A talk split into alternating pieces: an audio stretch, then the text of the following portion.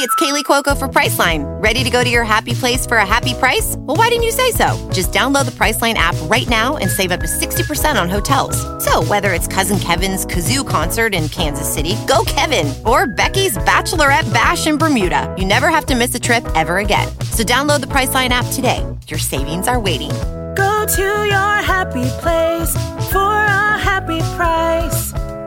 Go to your happy price, Priceline. Lucky Land Casino asking people what's the weirdest place you've gotten lucky? Lucky? In line at the deli, I guess? Aha, in my dentist's office. More than once, actually. Do I have to say? Yes, you do. In the car before my kids' PTA meeting. Really? Yes. Excuse me, what's the weirdest place you've gotten lucky? I never win and tell. Well, there you have it. You can get lucky anywhere playing at LuckyLandSlots.com. Play for free right now. Are you feeling lucky? No purchase necessary. Void where prohibited by law. 18 plus. Terms and conditions apply. See website for details. In 2012, NXT transitioned into the developmental system and ultimately the brand you see today. On the Torch VIP podcast, NXT 8 Years Back, we'll be taking a weekly look at this page in NXT's early history.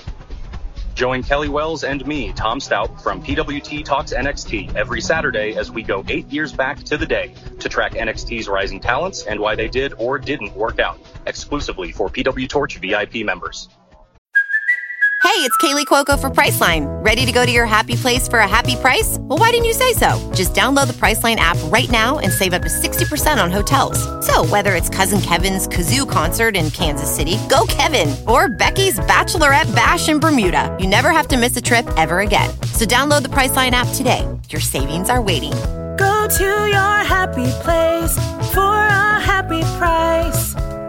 Go to your happy price, Priceline. With Lucky Land slots, you can get lucky just about anywhere. Dearly beloved, we are gathered here today to. Has anyone seen the bride and groom? Sorry, sorry, we're here. We were getting lucky in the limo and we lost track of time. No, Lucky Land Casino, with cash prizes that add up quicker than a guest registry. In that case, I pronounce you lucky.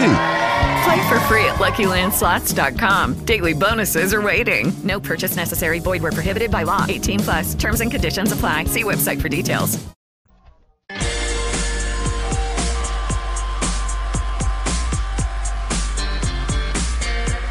Now, PW Torch and Spreaker bring you the Wade Keller Pro Wrestling Post Show. It's time to flash back to Wade and Jason reviewing Raw from five years ago this week. Today on the Wade Keller Pro Wrestling Post Show flashback, we go back five years to the April 26th, 2016 episode. Jason Powell joining me to analyze Raw from the night before. It was the final payback hype. That was the post WrestleMania pay per view five years ago. So we talked about that with live callers, including speculation on the Bullet Club, Finn Balor, and at this point, a potential brand split. Also, we talked about an NXT title change and more. So enjoy this flashback to our Raw Post Show Tuesday flagship with Jason Powell from ProWrestling.net from April 26th, 2016. Here we go.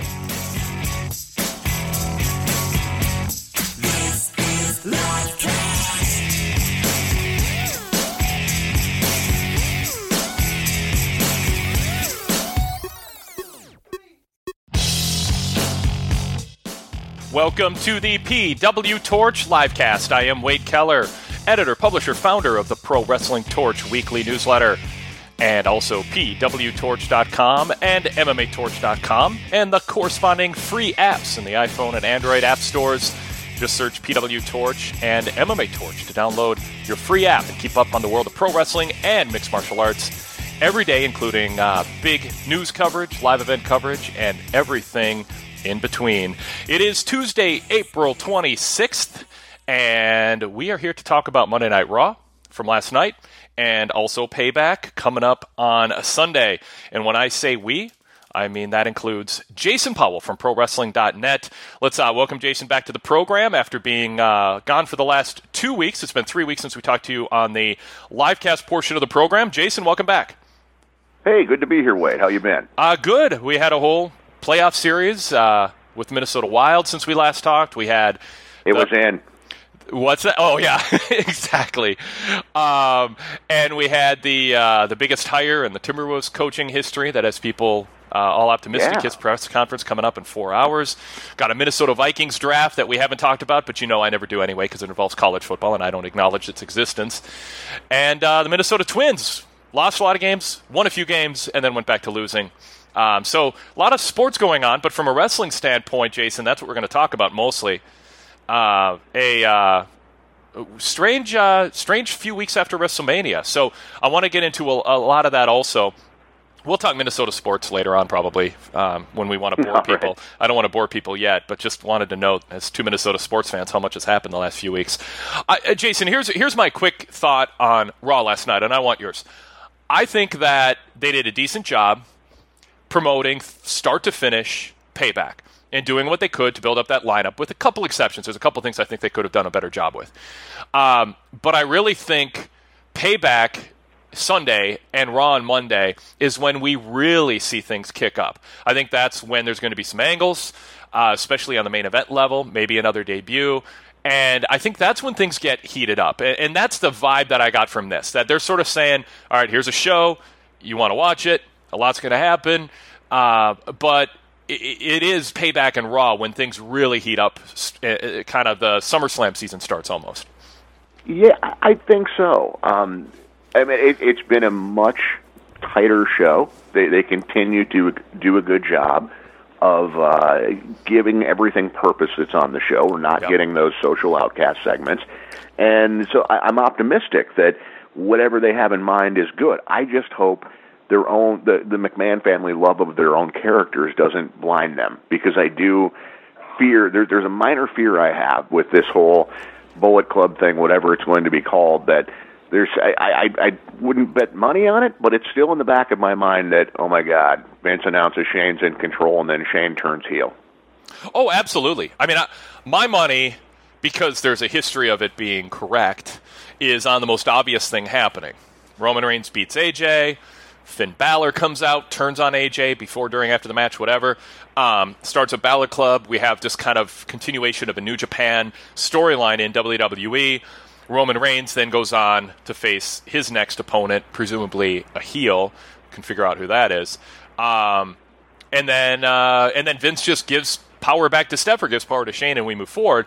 I mean, I, I, it seems like that's the path of least resistance and the most consistent. But then you have to throw in what you just said that the McMahons to Vince McMahon and Stephanie and Hunter, it, it's primarily about the McMahons. As much as Roman Reigns is being pushed as a priority, Vince is always going to have his eye on protecting the McMahon name as it relates to the public image and how they're portrayed on television and being the center of things. And when you think that way, I still think that there's an outside chance of a disputed finish Sunday, of the perhaps, um, and this would be built.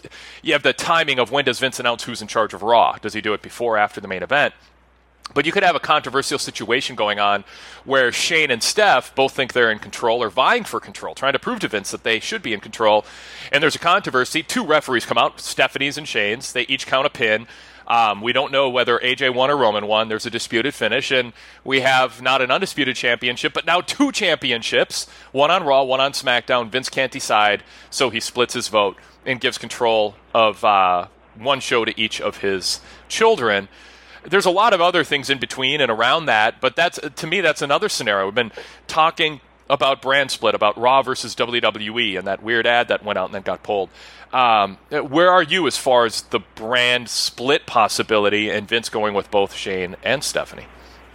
You know, I, I think it's possible. I'm not seeing major signs of it right now, but uh, you know, I don't know that we would. You know, that it may just be as simple as whatever happens at Payback with Vince, which, by the way, is a nice hook for that show. Um, you know, it's a wrestling-heavy show, and this kind of amps up the soap opera style thing that they like to do. And so, I, I, I hope it's not happening. I, I, I I've kind of, I, I laugh at the the idea that okay, Shane's running Raw. Who is running SmackDown? Does does anyone? Is, SmackDown so? Just, uh, just such a throwaway show in WWE's mind that no one even wants to take credit for running SmackDown. Is that how this works? And I mean, the, going back to the WrestleMania stip, Shane didn't even want control of SmackDown. So it, whoever gets SmackDown, is it a slap in the face? I mean, it's just. I, I don't want to see it because I don't think they have the manpower to do it. I don't think uh, I mean, they're they're filling Raw nicely now, but you so all of a sudden you take away the crew and good luck. You know, you take away half the crew, good luck with that. So I I kind of want them just to leave it as is. SmackDown has been fine. It's been a, you know it's been a solid show, and much like Raw, they're filling that time, but it's with the same cast of characters for the most part. All right, we're going to take your calls on these topics and more. Give us a call 646 721 9828. That's 646 721 9828. If you are listening to us live at 109 Eastern, 1009 Pacific time, and for us here in the Central Time Zone, 1209, just past noon, give us a call 646 721 9828. I want to go to a word from our sponsor at this point and then uh, come back and start taking your phone calls and also emails too. Email us at pwtorchlivecast at gmail.com if you are unable to call into the show, but you want to contribute a thought or a question. Lucky Land Casino asking people what's the weirdest place you've gotten lucky? Lucky? In line at the deli, I guess? Aha, in my dentist's office. More than once, actually. Do I have to say? Yes, you do. In the car before my kids' PTA meeting. Really? Yes. Excuse me, what's the weirdest place you've gotten lucky? I never win and tell. Well, there you have it. You can get lucky anywhere playing at LuckyLandSlots.com. Play for free right now. Are you feeling lucky? No purchase necessary. Void where prohibited by law. 18 plus. Terms and conditions apply. See website for details. Hello, it is Ryan, and we could all use an extra bright spot in our day, couldn't we? Just to make up for things like sitting in traffic, doing the dishes, counting your steps, you know, all the mundane stuff. That is why I'm such a big fan of Chumba Casino. Chumba Casino has all your favorite social casino style games that you can play for free anytime, anywhere with daily bonuses. That should brighten your day a little. Actually, a lot. So sign up now at chumbacasino.com. That's chumbacasino.com. No purchase necessary. Group. Void were prohibited by law. See terms and conditions. 18 plus.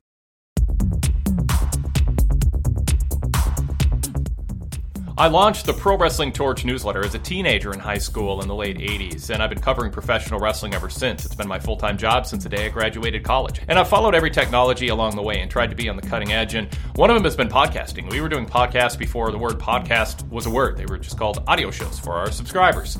And a cool feature that we introduced last year are flashback Saturday night editions of the Wade Keller Hotline, where every Saturday night we post Wade Keller Hotlines all in one file, a week's worth of shows from 10 and 15 years ago. That means uh, you can listen to what I was saying about the news, about Raw, about SmackDown, about TNA, about WrestleMania hype, WrestleMania fallout, controversies, firings, matches that almost happened, and why they didn't happen. Every weekend on Saturday night from 10 and 15 years ago. For instance, the April 6, 2006 Wade Keller hotline had a ton of insider news on the Hulk Hogan Steve Austin dynamic at the WWE Hall of Fame and the prospects of a Hogan versus Austin match and how close it came to happening at WrestleMania 22, what stood in its way, and what the prospects were of it happening in the future, why Steve Austin said what he said about Hulk Hogan at the Hall of Fame during his Bret Hart intro, and what the backstage interaction was between the two of them. That's just one example of some of the fascinating reporting that was going on, likely before you were listening to some of my free podcasts here. So, uh, go VIP. It's one of many, many cool benefits that come with a VIP membership. Get details at pwtorch.com slash go VIP.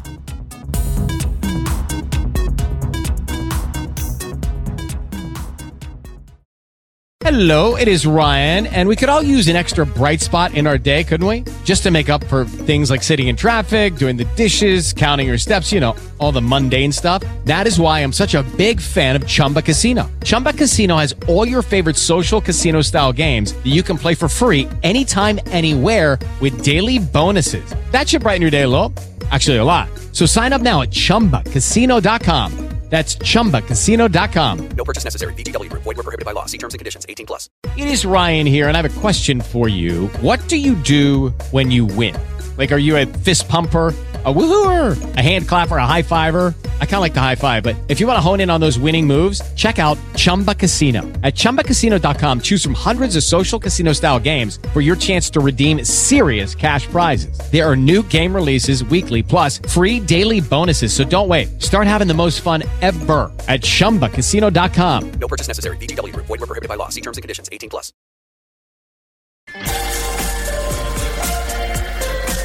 Let's go to our phone lines. Let's uh, go ahead and begin with area code 801, and then after that, we'll go to 813. 801, please state your name and where you're calling from. This is Derek from Utah. Hey, Derek, thanks for calling. What have you got for us? Uh, I agree a lot with uh, you and Jason regarding just the show in general. over the Caller of the day weeks. already, Jason. Caller of the day already. Yes. Okay, sorry, Derek. Go ahead. I know. I win. You win. Anyways, just over the last three weeks, the show has been significantly better and a lot more hit than miss. And uh, just to echo Jason's comment, I don't see a lot of segments that are just worthless. Yep. But I'm kind of afraid because when you look at the ratings and I think the crowd response last night is even though the show, in my perception or how I watch it, has been significantly better, they're not seeing an uptick in the measurables or even in the, you know some some data like how the crowd reacts to the guys that they're trying to push. So do you see that because of these two things that they might go back to the time tested formula that many people, including myself, have took exception to for the last two plus years? Uh, go ahead, Jason.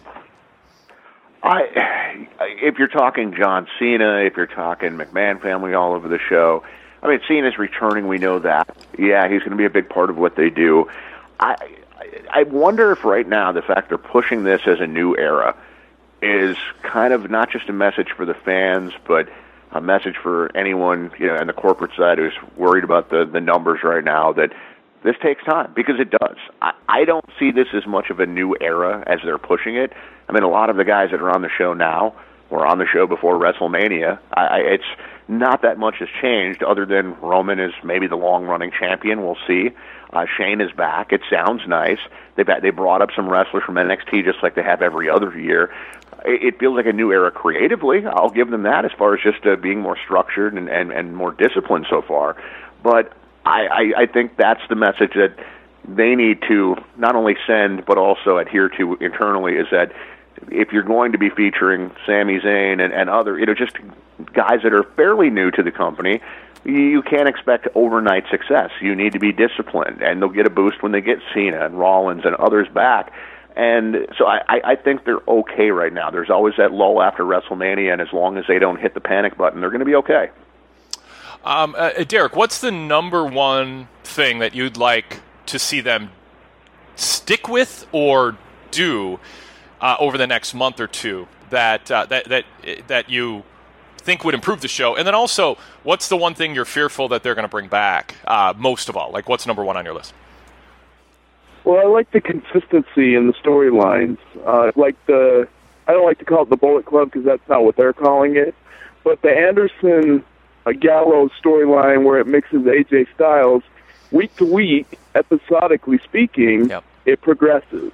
And it doesn't go on a detour where you're like, well, why did they do that? Because they had nothing left. They had nothing for this week. So just the consistency and being a, a wrestling fan, sometimes you just want something simple enough where you can follow it step by step.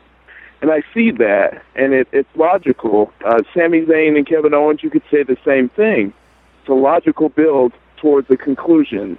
And if they stay with that format and focus, give a little bit for every single pairing every single week and climax at the pay per view, that's what I like. So that's what I want to see.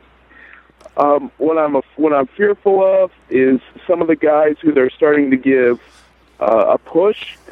AJ Styles specifically, you hear his reaction that he got last night was not good, was not great. In fact, it was it was quiet. He was wrestling probably the biggest heel in the company, and I just don't want them to take circumstantial data such as that and then draw guys who have the potential to be upper mid carders, if not top carders, and draw them down to the lower mid card where almost everybody who's been in there for any duration seems to fall. Good, good, uh, good comments, uh, Derek. Appreciate the call. Um, uh, Jason, what what is working and not working with AJ? Well, I, I would say the thing that's not working is well, a couple of things. Number one, the show's three hours, and we, we talk about it all the time, but it, it's true. I mean, it's just it's too long. Watching last night, I enjoy what I see, and I'm still. I found myself looking at the clock, and uh, Roman Reigns being in the main event is something that I think they need to consider their approach on. If they they don't have many fresh opponents for him that they're willing to give him on television. And you know, Shane McMahon is, is talking about how things have changed and this is a new era. All these fresh matchups. And last week we had Dean Ambrose and, and Kevin Owens in a main event that we've seen many many times before. And this week we had Roman facing a League of Nations member. Um, it with Roman, I, I they they limit him Yet, I, I, if you're going to have him in the main event segment, Wade, I mentioned this in the Raw hit list today. I might even consider the idea of just not having him on the show until then. So it feels like it's a little bit more of an event that you're waiting around to see how that crowd reacts to Roman Reigns more so than you're waiting around to watch Roman Reigns do the same moves over and over again that everyone's kind of bored by. I, I want to go to the AJ um, situation because uh, one thing that I think has hurt AJ, and I don't want to pull the panic uh, cord on him yet uh, by any means. But but I think they missed a chapter for the fans who didn't know him, weren't invested in him. And I know those who saw him in New Japan and saw the good parts of what he did in TNA and ROH for that matter felt like, all right, out of the gate, push him hard and treat him like a star.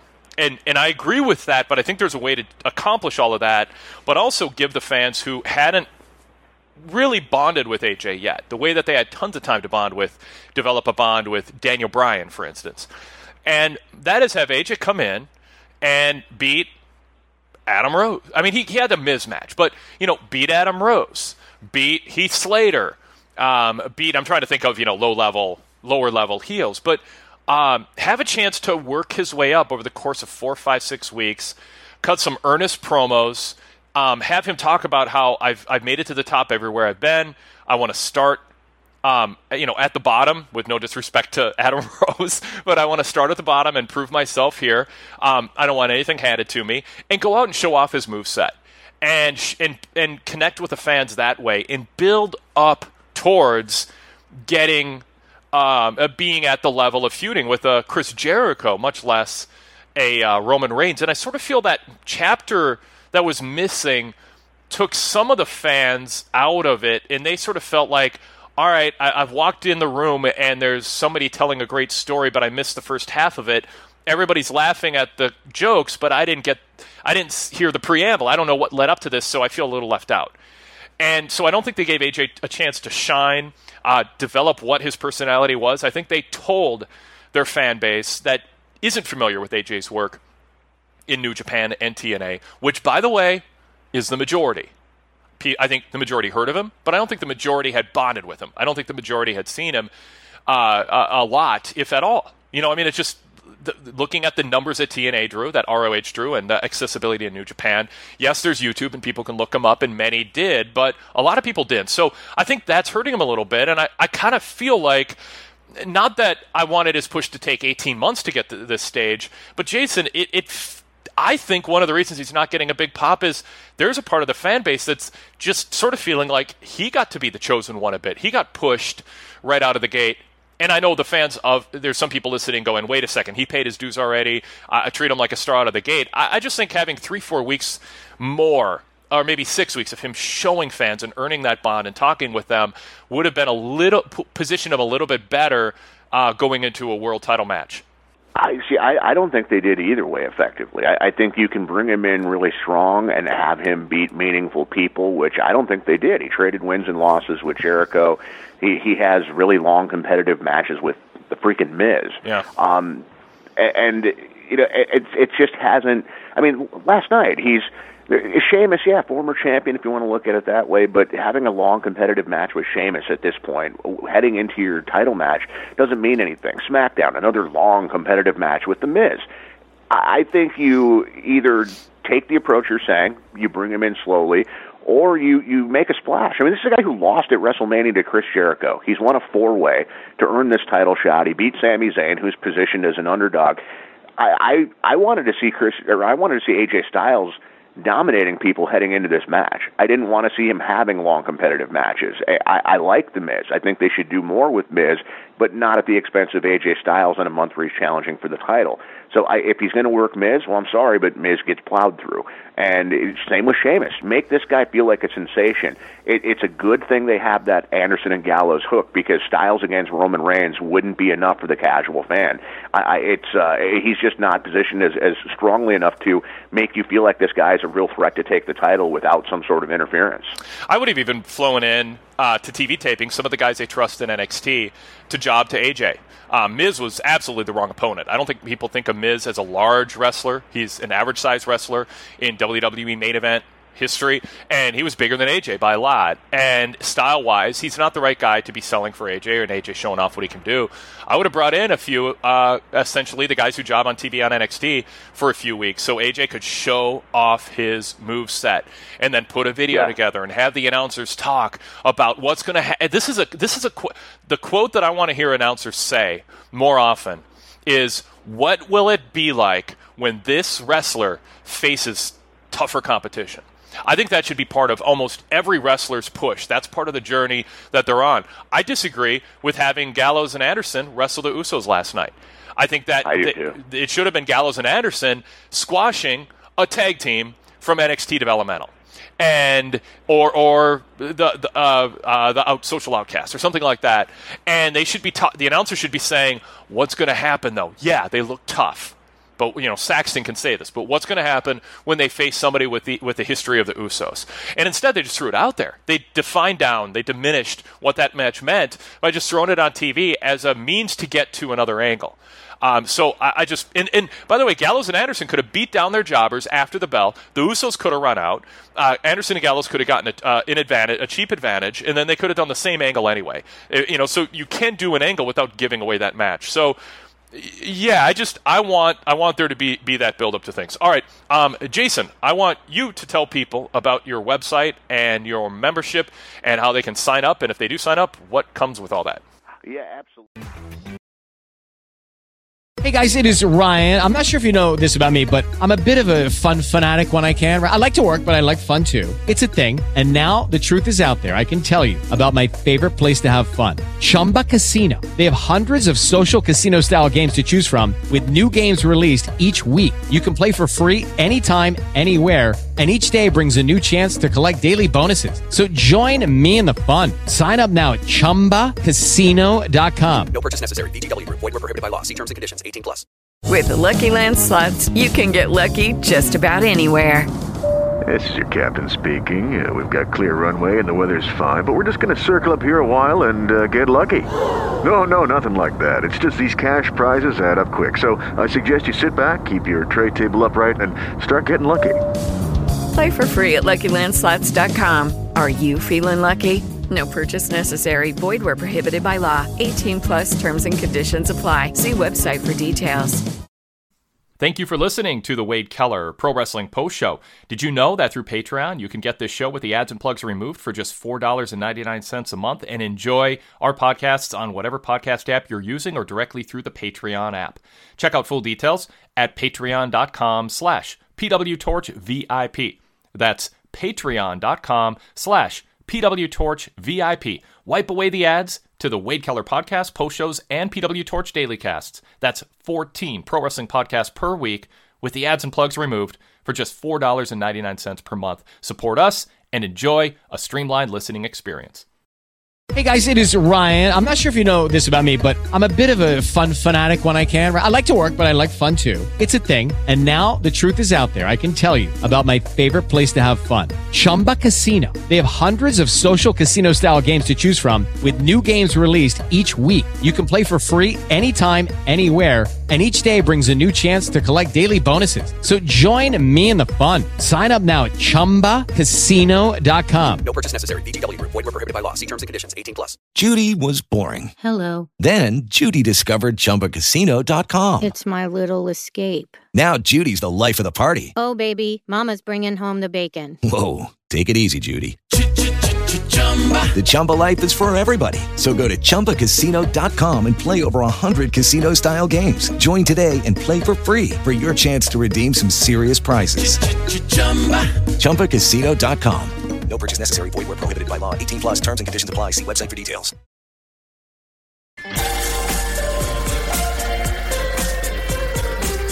All right, very good. Let's get back to the phone lines then and go, as promised, to area code 813 next.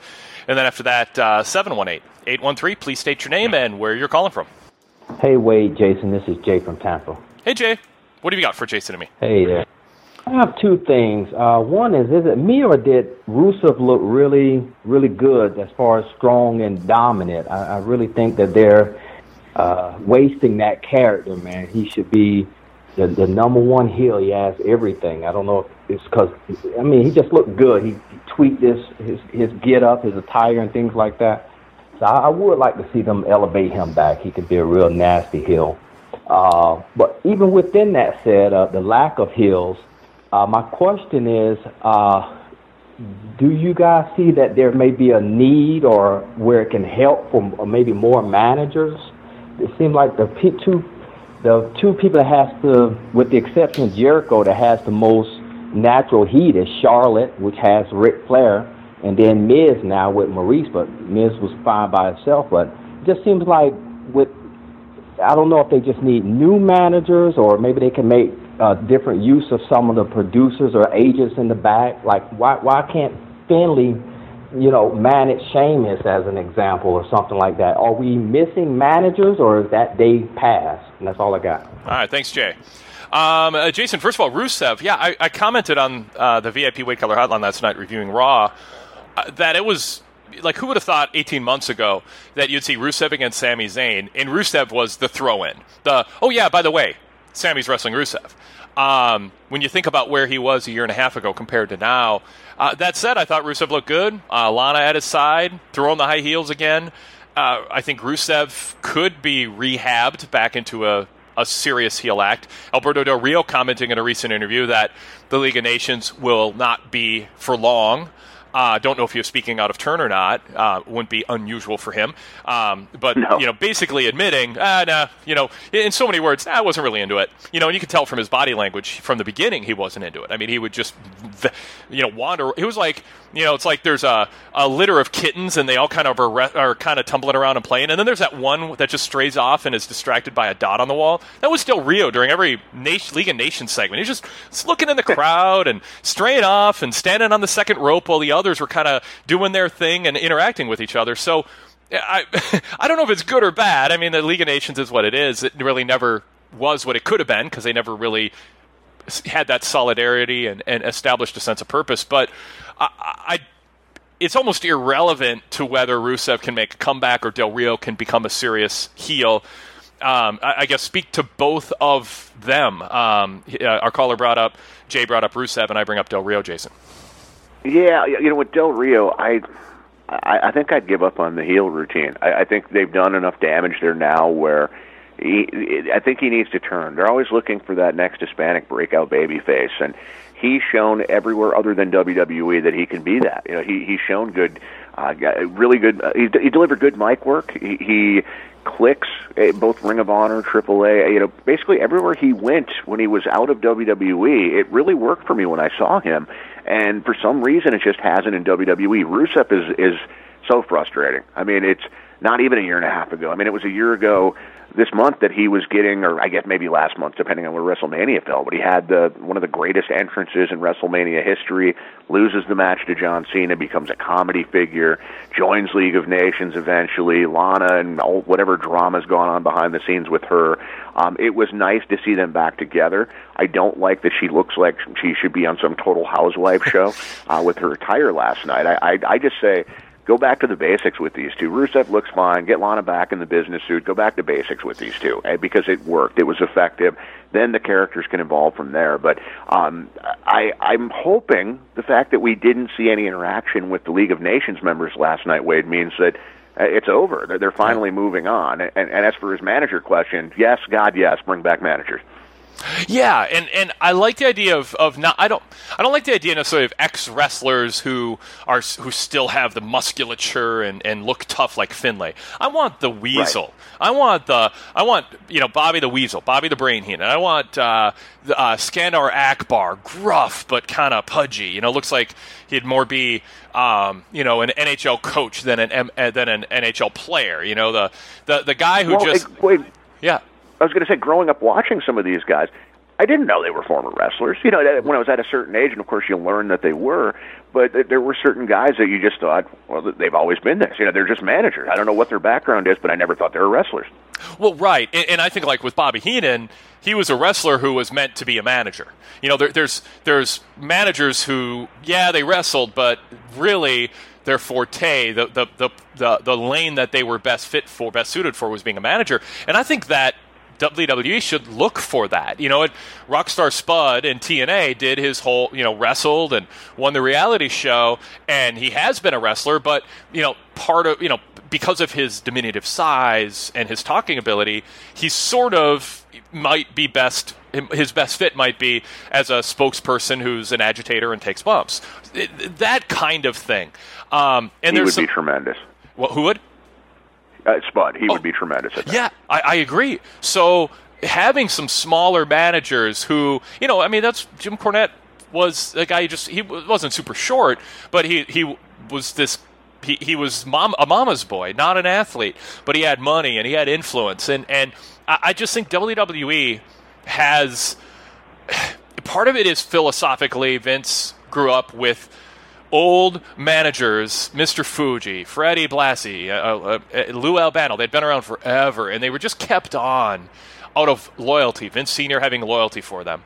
They didn't manage at ringside. They would come to the ring with a wrestler and they go back. They didn't. They weren't. It was. It's so strange, given what I saw with managers, you know, growing up, that the WWF had this totally different policy that they didn't stay at ringside and interfere on behalf of their wrestler or scout or coach or yell. Right. Um, and so Vince McMahon didn't really get raised in in, in experience, nor did Shane and Stephanie, uh, or Triple H for that matter. They didn't get to see the great managers and and the great value and role that they can play. So I think that plays into it, but I also think what plays into it is that managers to be in the club, to be in the family, the institution that is WWE, you have to earn it.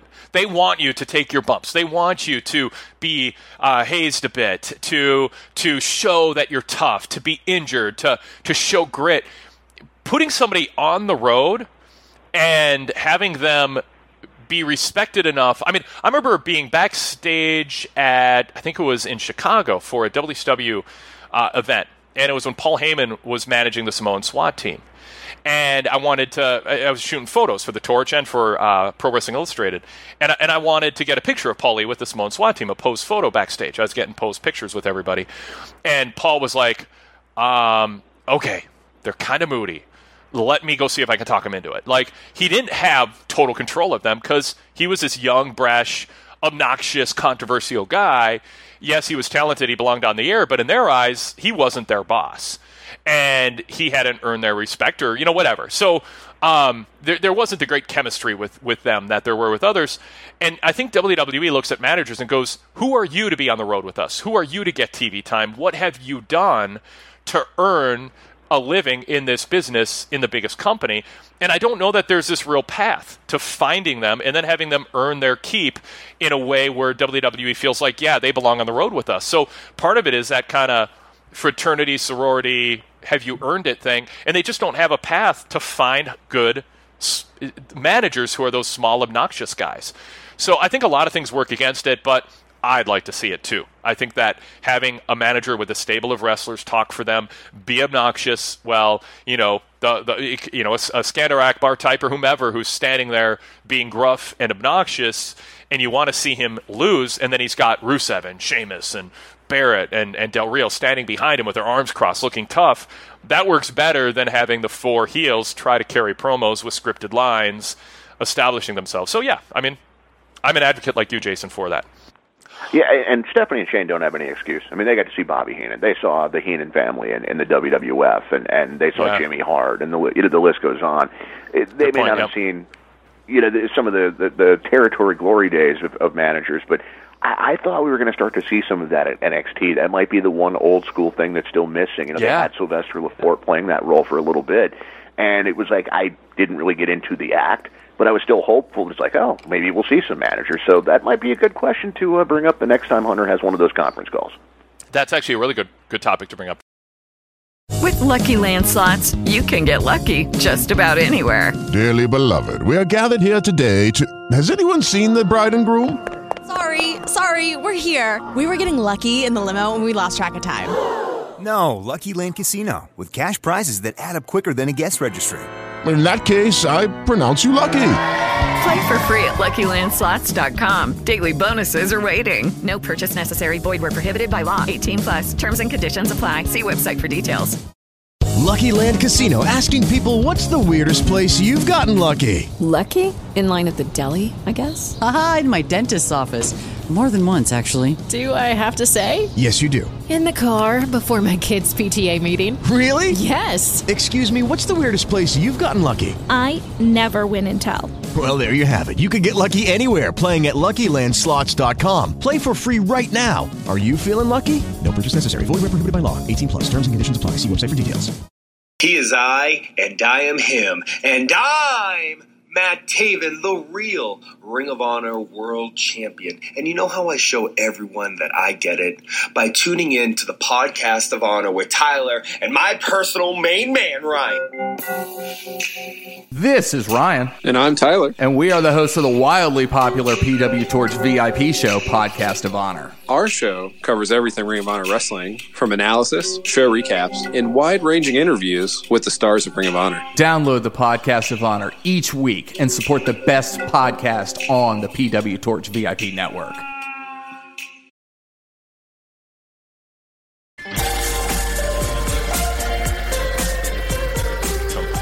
All right, you're listening to the PW Torch livecast on Tuesday, April 26, 2016. We are here, by the way, every single day. East Coast Cast available at eastcoastcast.com. Check out that podcast if you haven't yet, part of the Torch podcast family. Let's go back to the phone lines now and go to uh, 718 next. 718, please state your name and where you're calling from. Romeo from New York City. Hey, Romeo, thanks for calling and thanks for being a VIP member. What do you got for us? Two quick questions. Uh, number one, where do you see John Cena fitting in storyline wise when he returns on Memorial Day? And number two, I know uh, WWE doesn't expect most of their audience to follow New Japan Pro Wrestling, but how dumb is AJ going to look if he gets turned on by the same guys twice in five months? Thanks for taking my call, guys. All right, thanks. I don't think WWE's too worried about the, the, the slice of fans who see that happening twice. I, I, I enjoyed, you know, there's multiple ways to read into it, but the comment of uh, Anderson, was it Anderson or Gallows who said, AJ, let's, this was last week on Raw, hey, let, let's go, uh, let's go have some private time. Let's go get some drinks or something and talk about that last night. It's kind of hazy. I, some of the details I don't remember. I think that was a tip of the hat, but um, yeah, your, your thoughts on uh, Cena's return and the New Japan storyline, what they're acknowledging and what they're not.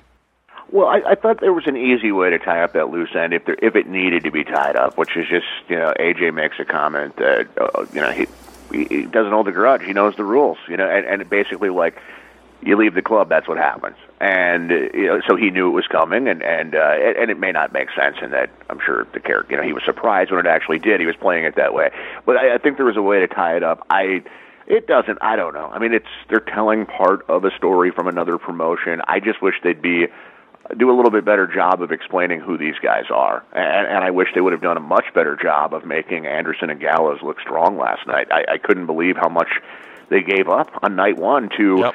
The Usos number one, and then to have the big man of all people, Gallows, bumping around for Roman Reigns in the main event. I just sat there and shook my head. I thought the same thing. Um, seeing Luke Gallows. Um, uh, yeah, just uh, the the way that they sold for the Superman punch too. I, I was disappointed in that, and uh, thought they were selling too much too early. I mean, I just think again they rushed into it. They're trying to fill three hours of TV time, and they want to have competitive matches and not you know essentially squash matches. But this is a perfect example of uh, Anderson and Gallows. I think being better suited to just be destroying people, with the announcers wondering what will it be like. What will it be like? Uh, John Cena returning, Jason. Uh, does does he come back if Roman Reigns is still champion and immediately throws hat into that, or does he end up in an angle with a heel that kind of takes him off course to trying to get the world title back? Where does he fit in? I, I like the idea that the landscape has changed a decent amount since he has, was gone. Um, in that there's some new talent roaming around. I, I, like, I mean, I think there's a possibility. I, mean, I think it would be too soon, but what they're doing with Baron Corbin is what I've been touting for AJ and Gallows and Anderson, and heck, Enzo and Cass, I wish ha- had done this. They went right into the tournament, I guess. Um, but winning some squash matches, same with Apollo Cruz. They're doing the right thing with both of them. They're letting you see their signature moves, learn about their personalities, and imagine, you know, what will it be like when they face stiffer competition. Could could they put Baron Corbin against John Cena right away? Could that be a storyline, or is that way too soon, Jason? I, I think it's too soon just based on their history. I, they're, I, I mean, yeah, I, it's too soon. I was going to say there might be a way to do it where Corbin doesn't lose too much, but I just have no faith in them doing it. And even then, I, I want Corbin winning for a while. I, I want him to look really dominant. I don't know what they do with him. It's going to be interesting. I mean, the the pie in the sky one is that my God, he's he's the third man with Anderson and Gallows, but I don't think that's happening. And so, I, I'm not sure. I mean, it's yeah, there's a lot of fresh faces, but the most of them are baby faces. You know, other than Corbin and he he's worked with Sami, albeit just once. Um, he he's worked with Kevin Owens. Um, so I, I'm not sure where exactly he fits in. I'm guessing he does throw his name in the hat for the title match, but then he gets distracted. Um, it could be. I'm guessing the first guy he works with is Del Rio. We may start hearing Del Rio squawk again about you know how he was the one who put him out of action again. They may go back down that road. It's not very exciting, but it won't No. last long, hopefully. Uh, but I beyond that, I mean, it, you would think like, yeah, there are there are all these new people, but I- can't, other than Corbin, I can't think of anyone that just really jumps out as that would be a great match for Cena because he's he's worked with so many of them already. I, I'm intrigued. Or Uh, baby faces. I no, I agree. I mean, uh, they they just don't have a lot of heels that I think people are super excited about seeing against the current crop of top baby faces. So I, I'm intrigued by it. Um, I, again, as I said at the top of the show, I think Payback and the and Raw next week will uh, set the wheels in motion on a number of things that that will become clear and add some some depth to things. And then you have Cena coming back after Memorial or uh, uh, at the end of May, and that adds a whole new main eventer. You've got Seth Rollins waiting in the wings, Randy Orton um, right around that same time, maybe a little later. It, it's going to be interesting how this all starts fitting in together. But when you go down that list and look at the roster, they're, they need some heels. They need Kevin Sullivan to come in as Booker, Jason, in co-book, because Kevin always was like, "It's all about the heels. It's all about the heels," um, and and that's just just minus the cartoonish heels. I know. Oh yeah. Yes, but somebody thinking about heels, uh, some evidence that they, they know how to build up heels w- would would be good. All right, um, let's go to uh, VIP member .NET member Joe in Virginia on the VIP Express lane. Joe, thanks for uh, holding. What have you got for us today? Oh, hey guys, uh, it's good to talk to you again. Um, I my question kind of got covered by your last caller. I was going to talk about the Bullet Club in uh, WWE. um, I, I was just wondering, one thing, you know, what's the point of of pulling a storyline over from New Japan? Because maybe two percent of your audience is is familiar with that. It seemed unnecessarily lazy, and it kind of it's like they painted themselves in into some corners. I, I- just don't see the the upside other than the maybe the merchandising aspect. Is that is that really what they were going for here? Um, and I have another question after that too. Sure. No, uh, Jason. I mean, I'm, I'm, you know, we talk about new era WWE and what that means. Part of what's intriguing is the new part of the new era is like this acknowledging of New Japan as openly as they are. And I know there's a history of WCW working with New Japan, acknowledging them. It's a company that has a history of being acknowledged. They're not a threat to WWE. Uh, so I think WWE doesn't feel like, well, we're giving attention to a group that has aspirations to come to the United States in a big way. I think some New Japan ardent fans a year or two ago were hopeful that they could make some inroads. But even with AXS TV and Jim, Ro- Jim Ross calling it, I just don't think that they feel threatened by it. And I think what they're trying to do is get the ardent fans who who have a knowledge base outside of the WWE universe to respect that this brand, this company is for them too. And get them on board as network subscribers. Build some goodwill. We're we're not going to be like that old WWF that pretends nothing else exists outside of our sphere unless we own it or control it. Like, you know, when they acknowledged ECW once they owned, you know, owned the rights and, and could make some money with it. So, but but acknowledging the history of AJ and Gallows and Anderson in Japan, whether they mention New Japan by name or not, I think can work fine with the storyline. I don't see it as lazy. I think it just says, hey, here's some guys who have a reputation overseas. There's a history with them, and we're acknowledging it. And I mean, as a fan, I like that growing up watching wrestling when there was this aura of, oh, there's a history here between these two. And I'm kind of picking up on something that lived elsewhere before my eyes saw it. Uh, Jason, your thoughts on how they're handling that? Yeah, it's it's refreshing because uh, you know conversely, w, the old WWF really didn't acknowledge anything. You know, it, it somebody could have this storied history, and you know, I guess they did with Ric Flair was one of the rare exceptions. But guys would come in long before Flair, and it was like they were just new characters in the WWF. You know, and I, I it always I, it always irked me. And and even in modern times, yeah, they've gotten better, but it's still. I remember when they would.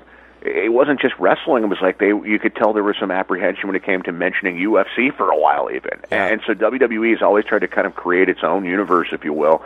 And so I, I like that they're venturing out a little bit. I, I don't think it's going to be a massive game. They've mentioned Ring of Honor here and there. We'll see how much they do that now that uh, they've they, they've decided to uh, hitch their wagon with Evolve. But um, I, I don't think they're going to mention TNA anytime soon. They even had some fun with that on one of the Edge and Christian shows. Um, that seems to be the only one that uh, of the real players they won't mention. I, I think it just like you say, they, re- they connect with the Arden fans, and it also helps them tell the story of these guys. Not to mention Shinsuke Nakamura, and I, I I'm guessing this is probably a Hunter influence thing. I can't see Vince and Kevin Dunn suddenly having a, a change of heart on this. Well, to have a change of heart, you'd have to have knowledge of that history to right. order, you know, to instruct people to acknowledge. So that plays into it too.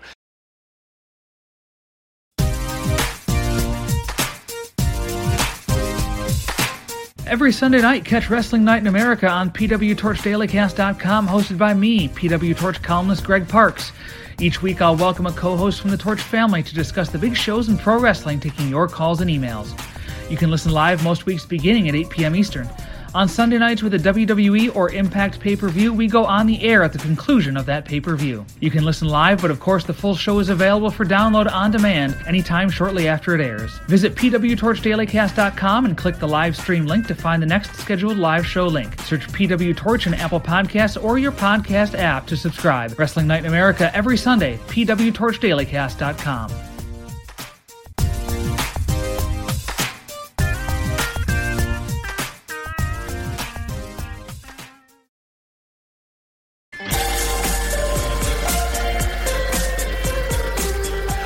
uh, Joe, uh, let's go back to you for any follow up and question number two.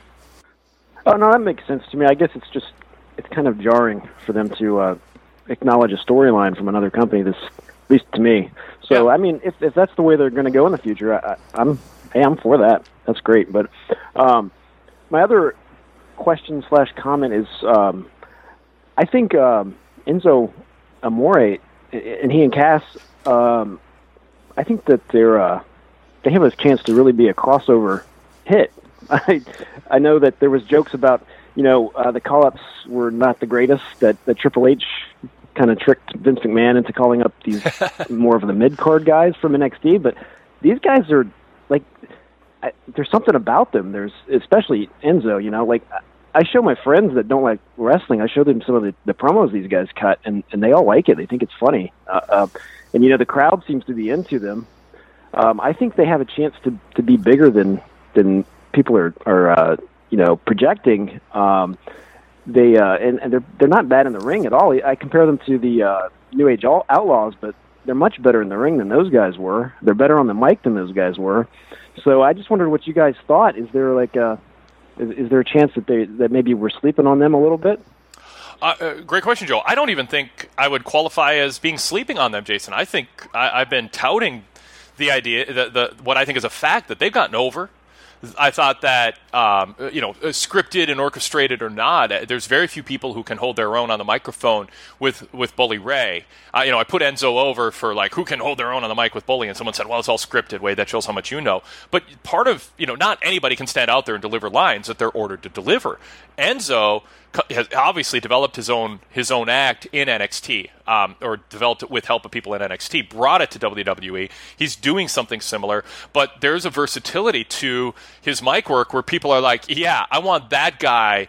In an argument, I, I want him representing me because he's funny and he's quick on his feet and there's a, an authority and a, and a uh, there's a, a, wackiness that doesn't that doesn't go all zany.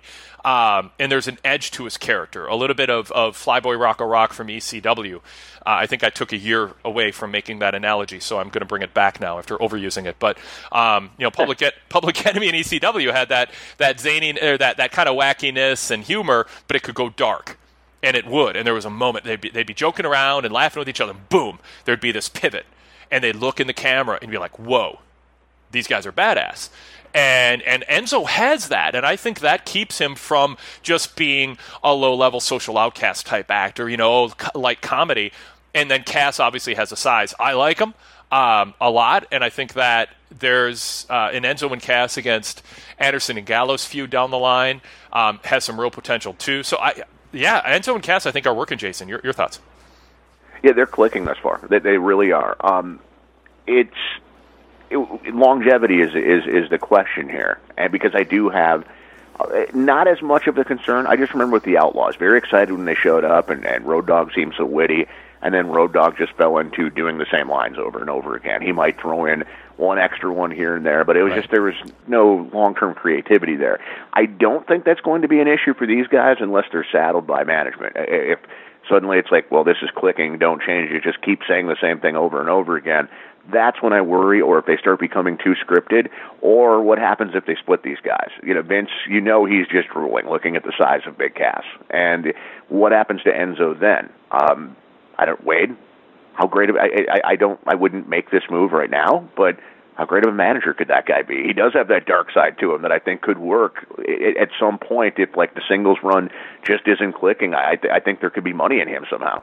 Oh, I totally agree. I think that long term Enzo could be a manager, but I think he's good enough in the ring and, and good enough in the chemistry with Cass. Obviously, we're a long ways off from that, but years down the line, uh, whether it's two years or six years. I think Enzo, as a manager, is somebody who would have fit that description of what I said earlier of paying some dues and getting to the point where, okay, this guy has more value being on the microphone representing others and talking people into buying tickets to see those wrestlers lose. So, uh, good good topics from Joe. All right, we're back and taking more calls. Uh, Jason Powell from ProWrestling.net is back with me this week, and uh, let's uh, move next to area code uh, 314. 314, please state your name and where you're calling from.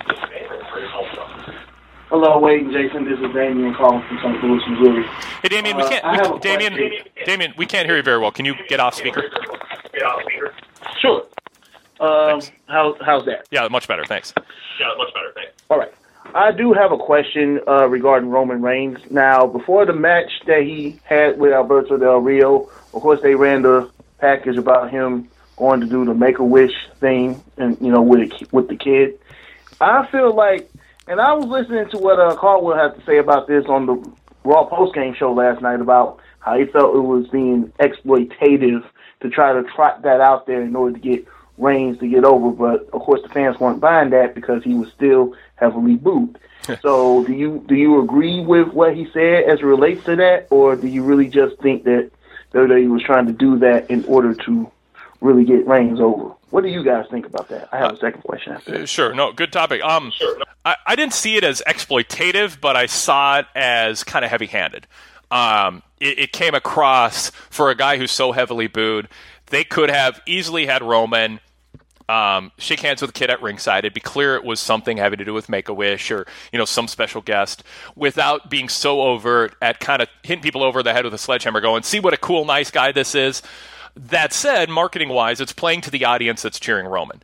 The kids and the women are going to look at that and they're going to melt. And they're going to think, ah, oh, look at that. Roman's a good guy. All these people booing him. They just don't understand what's important in, in the world.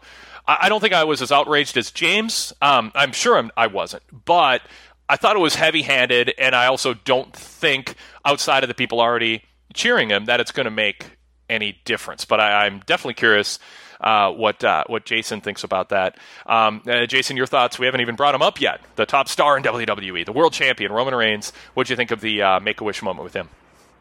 Uh, major turnoff. it's just very Cena esque. It's WWE. really trying too hard to make you like this guy. Um, one of the shows that you and I were at was, a, I think it was a Raw show. Uh, Triple H and Stephanie, I, I'm guessing, uh, interacted with a, a Make a Wish kid who was at ringside. Didn't make the air. Uh, there's a way to do this where you know they have their moment and it doesn't make the air. They're, they they totally are manipulating that situation to their own advantage. I would like to think. Uh, I mean, this is uh, fantasy booking at its finest here, but they, they did it by design. They want you know the the fans who are anti-Roman to just be so turned off by this that because they have to know they're going to see through it, see it for exactly what it is, and with the idea that he is going heel. But I, I've just kind of thrown my hands up. If it's not if he's not with Anderson and Gallows, and I don't think he is, Wade, I, I just kind of give up on Roman turning heel anytime soon. I do too. I, I was more offended by at the end of the match when he started shaking like Hulk Hogan doing the Superman comeback, the no sell. Like I watched that in the AWA before Hulkamania arrived in the WWF, and I was like, you know, 11 or 12 years old, and was really cool. So I, I want to keep that in mind. That for the intended audience who hasn't seen that Superman, I'm getting all hyped up thing, maybe it works with them based on some cheers and some merchandise sales. But my God, it feels derivative. It feels copycat. It feels like Vince McMahon just wants that so badly. He's just there's that that square peg going into the round hole, and he's just shoving it as hard as he can with Roman until it squeezes and ekes its way through, including that shaking, uh, you, you know, punch me and it doesn't matter, and he's hulking up. It just I, part of it is I don't think Roman does it very well. It doesn't feel natural. Hulk when he did it, it felt original. It felt natural. Uh, with Roman, it, again, it feels like a video game, a, a, a, video game character that's programmed to do it. It doesn't feel organic. It feels forced. Um, so there's still a lot about Roman that that's that's not working. Well, Jason, we'll probably talk more uh, in the VIP after show, uh, if, if not later here on the live cast about Roman. But I want to get back to Damien for his uh, second co- second topic. Go ahead, Damien. All right.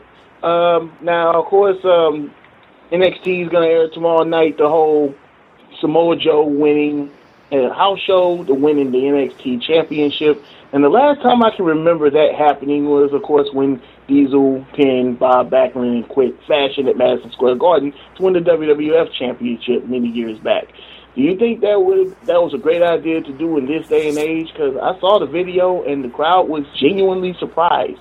So, um, but I just think that just having that moment played on air at least this soon is kind of a mistake. What do you guys think about that? That's all I have. Thanks, guys. Thanks, Damien. Uh, Jason. Airing it now is missed. No, I, I don't feel I don't feel that way at all. Um, I, I think it. I, I don't know their motivations. That's the thing. I don't know if it's there was a, a, a late decision to bring Finn up. If it's just this was something that they had they, they wanted to do to generate some buzz, create that feeling that anything can happen. I mean, they're not hurting when it comes to their live events, but at the same time, I like a company that's proactive. That all right, we're we're doing fine, but we can still generate some buzz by doing this and create that feeling that anything can happen at one of our shows. So it's not just uh, you know uh, the, the traveling ice capades like WWE live events feel like sometimes. So I like the I, I, I like the move, even though I don't know what motivated it. And as far as airing it on television, no, you need to. I, I, why would you wait to air that? It, it should feel big. You should show your audience what just happened with your championship. It, it's not something I would do on a regular basis, but I, I like it. I wish WWE would do it once in a while with their meaningless secondary titles.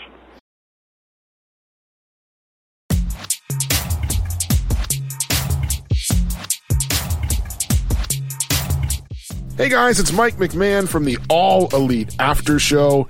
Every week, Andrew Soucek and I break down AEW on our free PW Torch podcast. We've been doing this show since 2016. That's right, we're on our fifth year. When we started the show back then, we were talking just Impact Wrestling, and we still talk about them from time to time as well. And over the years, we've branched out to also discuss MLW, and of course, the main event of our program, which is always the latest going on in AEW. Again, the show is called the All Elite After Show with me, Mike McMahon, and my partner, Andrew Soucek. You can check us out as part of the PW Torch Daily Cast lineup. You can subscribe to our show and all of the Daily Cast shows just by searching PW Torch on any podcast podcast app. And of course, you can listen ad free with a PW Torch VIP membership.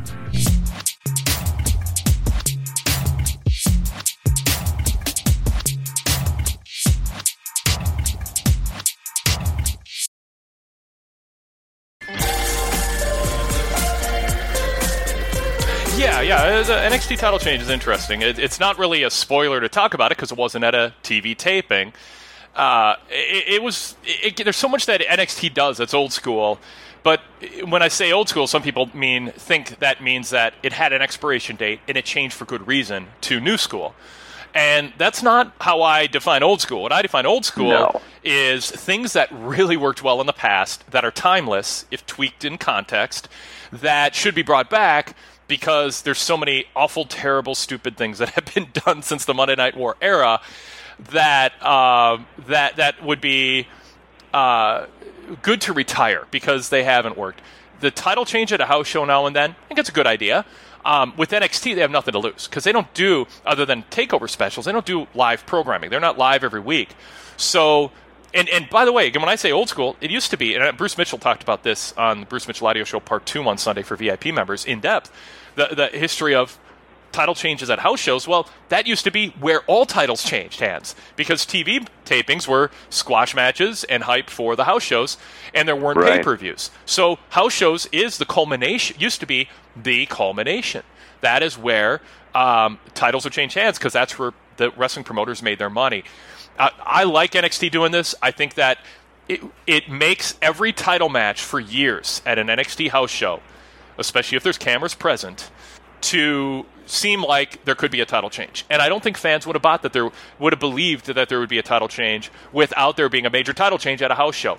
So now what they've done as a service to fans who are already going to NXT shows is they've made the world title matches more enjoyable. They've made all title matches more enjoyable because you believe there's a chance the title will change hands. It'll get mentioned on Raw in highlights, or the whole thing will air on NXT the following week. Jason, you and I back in the 1980s, we'd talk on the phone. I remember us. I still I talk about this once in a while when we tried to talk ourselves into, yeah, Hercules might end a Hulk Hogan's title reign. Maybe there'll be cameras there. Let's look for the camera. You know, you just want a story to believe in. Give us a chance. Uh, make us think that there's a chance, even if honest money isn't going to go on it, that we could be going to a house show to see a title change. And that is not the feeling you get at WWE house shows. You feel like you're there to see the ice capades. You're there to see a touring entertainment act go through the motions, but the real stuff is Raw, SmackDown, and pay per view. Um, NXT ha- does not have the disadvantage of having of of of having a monthly pay per view. I mean, if they want to do that title change for any number of reasons, booking wise, they can't just go, well, we'll do it at the next pay per view because that can be too far down the road. Their takeover specials are too far down the road, and so then if they do it at a TV taping, well, everybody hears about it anyway. And it's in front of a small, it's in front of a smaller crowd at a TV taping that maybe has sat through tons of matches already. So the advantage of doing it at a house show is great. It's a better atmosphere. It feels major league. Again, people who watch NXT week to week and follow it are getting, who are newer fans, are getting the closest version of what for what six and a half years now, uh, going on six and a half that I've talked about here on the live cast, are things that used to always work that still can. And you know, every era is different. Everything is. There are some circumstances that change, but old school. Uh, there's things that work that I think were timeless that were abandoned for some good reasons during the Monday Night War era that don't apply anymore, and in many cases, really bad reasons because the people running things were undisciplined or didn't know history or had a bankrupt idea that they just pushed, um, regardless of the circumstances. So, I, I give a big thumbs up to what they did, and I'm curious to see what they do with Finn Balor. You know, if he shows up on Sunday, it explains why they did it. Uh, but Finn Balor, you know, has said he's not done with NXT, so we'll see, Jason. But I, I, I like it. It definitely gets a thumbs up from me. Yeah, he, he's working this uh, pretty well. I mean, first telling the a, a, a group of fans outside the uh, building after losing the title, uh, hinting that he'd be there on Raw on Monday, and of course he wasn't. But then before that, on uh, Saturday night is is when he made the claim that he's staying in NXT. So he's keeping people guessing. And, and I do want to uh, sneak in a quick plug that Zach Zimmerman actually attended all three of the NXT weekend live events, and he and I. That's uh, he was- unfair. so he was there- Nobody should get to do that. that's too. well, he that's was too there cool. for the Thursday title change, and Yep. then on Friday we got together in uh, All Access Audio, blogtalkradio.com slash pro wrestling D O T N E T, or you can just find it on the main page of at ProWrestling.net. But we spent a good 20 minutes breaking down uh, at least the first half of it, discussing the title change, what would happen with Finn, and uh, just, then just getting his thoughts on the show. But all three uh, live events are detailed by Zach in uh, in our NXT live event section at ProWrestling.net too. So kind of a, a, a fun weekend for Zach to hit uh, three different uh, NXT live events in the same weekend, and it was fun because you know obviously with Joe winning on Thursday.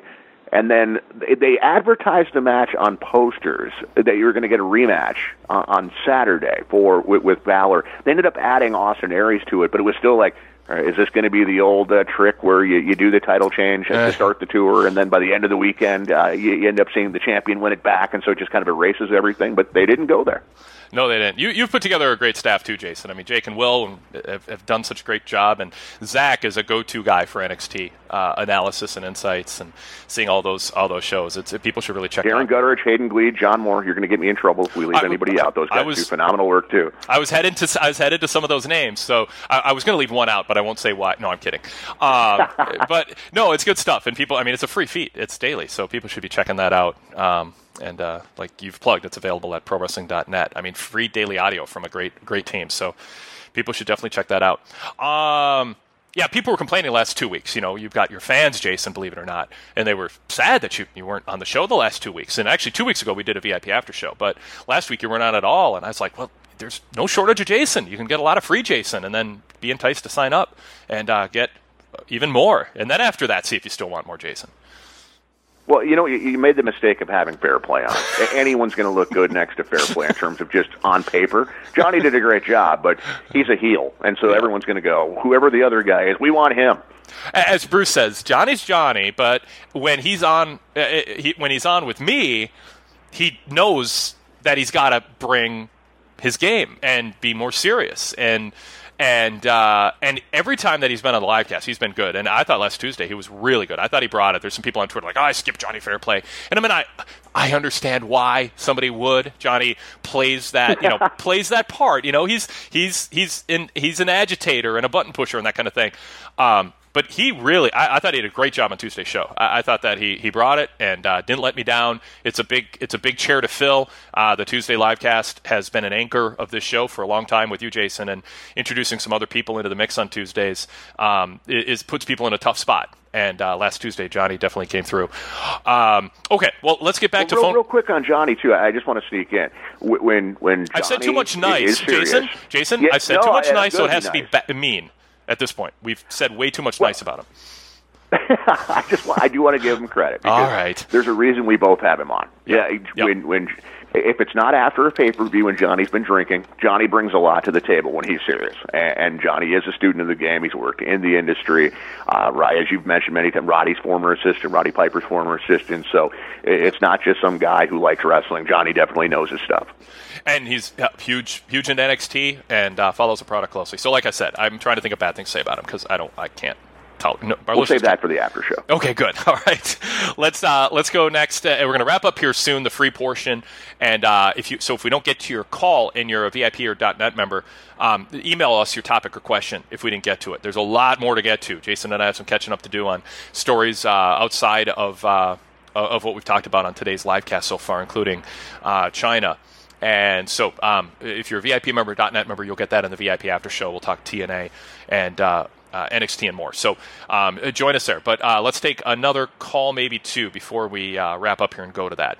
We're about to go to another commercial break. Why are you listening to commercial breaks? Why deal with these interruptions when you can become a VIP member, support the Wade Keller Pro Wrestling Podcast, Wade Keller Pro Wrestling Post Shows, the PW Torch Daily Casts, and the entire team and everything that we do, and get a ton in return for your membership by becoming a VIP member. Go to pwtorchvipinfo.com for full details. 30 plus years of archives of podcasts, retro radio shows, over 1,600 back issues of the Pro Wrestling Torch Weekly newsletter, a fascinating march through our coverage of wrestling history, and so much more, including ad free versions of the Wade Keller podcast, Wade Keller post shows, and PW Torch daily casts, and several exclusive VIP podcasts just about every day, dozens of VIP exclusive podcast that you're not hearing because you're not a VIP member. So go VIP, PWTorch. Subscribe to our VIP podcast feed and listen in a streamlined way with no interruptions to all of our podcasts. Again, that's PWTorch, VIPinfo.com.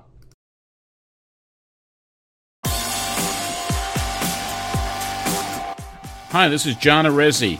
Mat Memories, My Wildlife in Pro Wrestling, Country Music, and with the Mets is now available everywhere books are sold.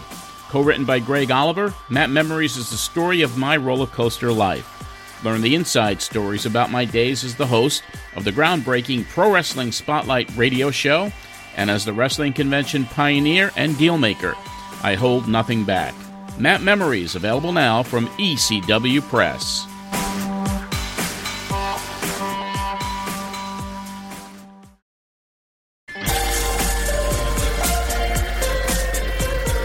So we'll go to uh, 718 next. Uh, 718, please state your name and where you're calling from. Yeah, good job. Mike from Brooklyn. How you doing, guys? Do, doing good, Mike. Thanks. What have you got for us? Well, one of the earlier callers, he already he already spoke about it. You know, as far as like the Make a Wish and just being so pitch perfect for Roman, and, you know, to come out at that time. So I got two quick things, and I'm out. First of all, I think the tag team division, you know, there's a clear glimpse of exploding. And what do you guys think about that? Because I think the big money match down the line is, you know, um, Enzo and Cass versus Gallows and Anderson. How would you guys feel about that? And my second thing is, do you think we'll see a uh, brand split? And that's all I got. Thank you. All right, cool. Thanks, Mike. Um, I, I like the tag division. I, I, I was thinking exactly, um, and I mentioned it earlier, what Mike brought up. You know, Enzo and Cass against Anderson and Gallows can be a money match down the line whenever it makes sense to have it. I, it depends on the booking scheme and where they're going on Sunday and Monday. Uh, but there's some fresh tag matchups that I like. I like the Dudleys being the the gatekeepers of sorts for new tag teams. Uh, the fact that you've got uh, Jordan and Gable and Dash and Dawson and NXT as established teams that can come up um, if they choose to bring them up as tag teams. Certainly, Dash and Dawson should be.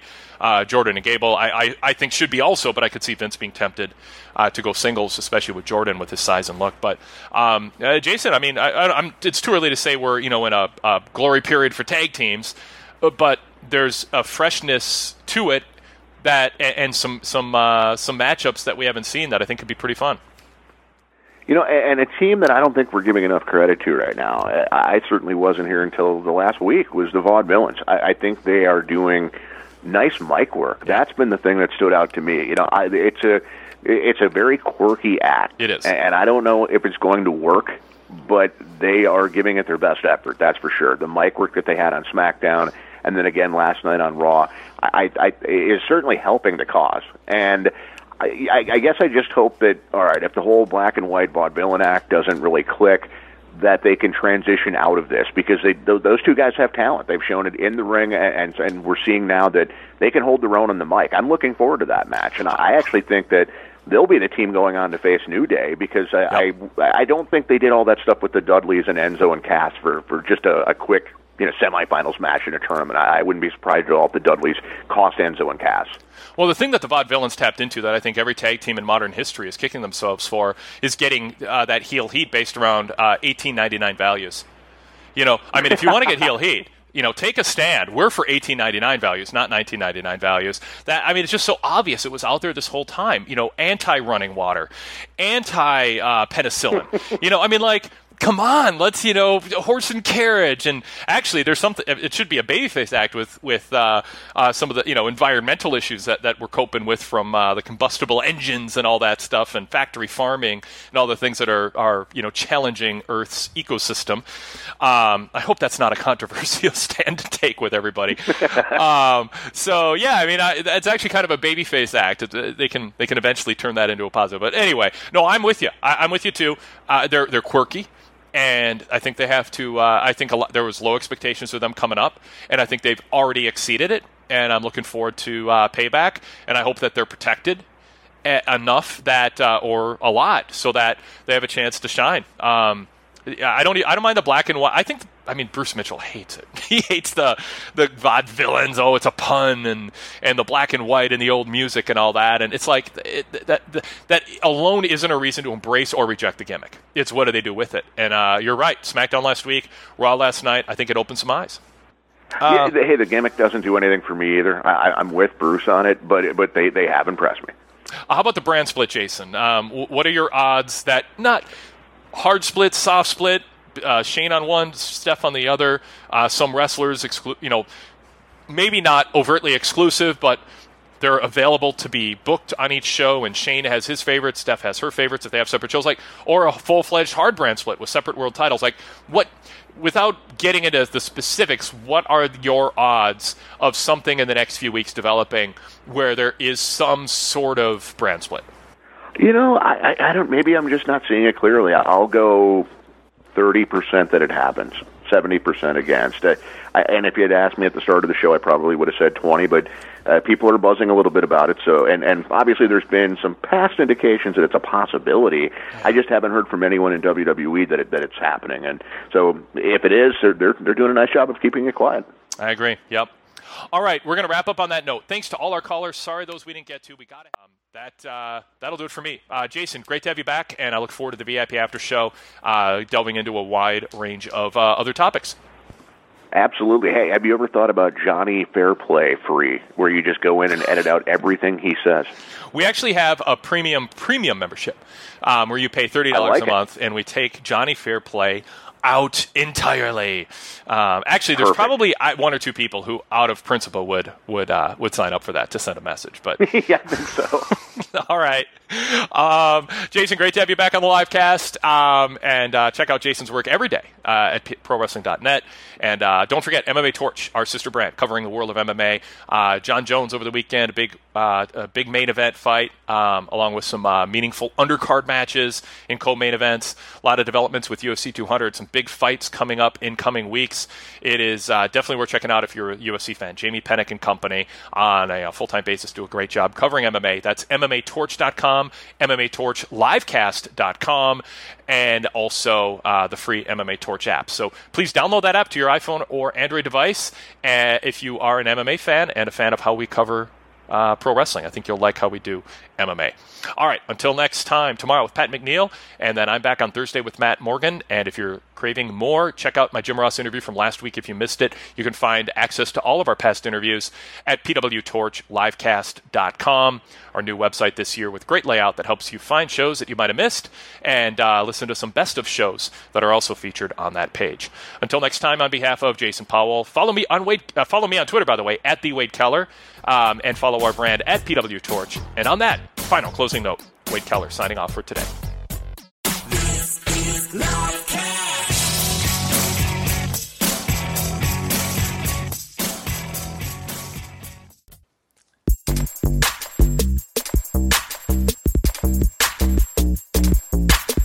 Wrestling fans, are you that person that works in a pro wrestling reference to every aspect of your life? Well, we're those kind of people too, but we do so with mixed martial arts. I'm Robert Vallejos, host of MMA Talk for Pro Wrestling Fans, every Monday on PW Torch's Daily Cast lineup. Not only do we cover every UFC and Bellator event, we provide context that only a wrestling fan would really understand. I mean, we're the type of people that if you ask us about how much of a mess the middleweight title situation is, we're likely to reference WCW in the early 90s. Think of us as a podcast for casual MMA fans done by hardcore wrestling nerds. And you can find us by searching PW Torch in Apple Podcasts or any popular podcast app. And we're always available on demand at pwtorchdailycast.com where you can check out the entire lineup of the PW Torch Daily Casts.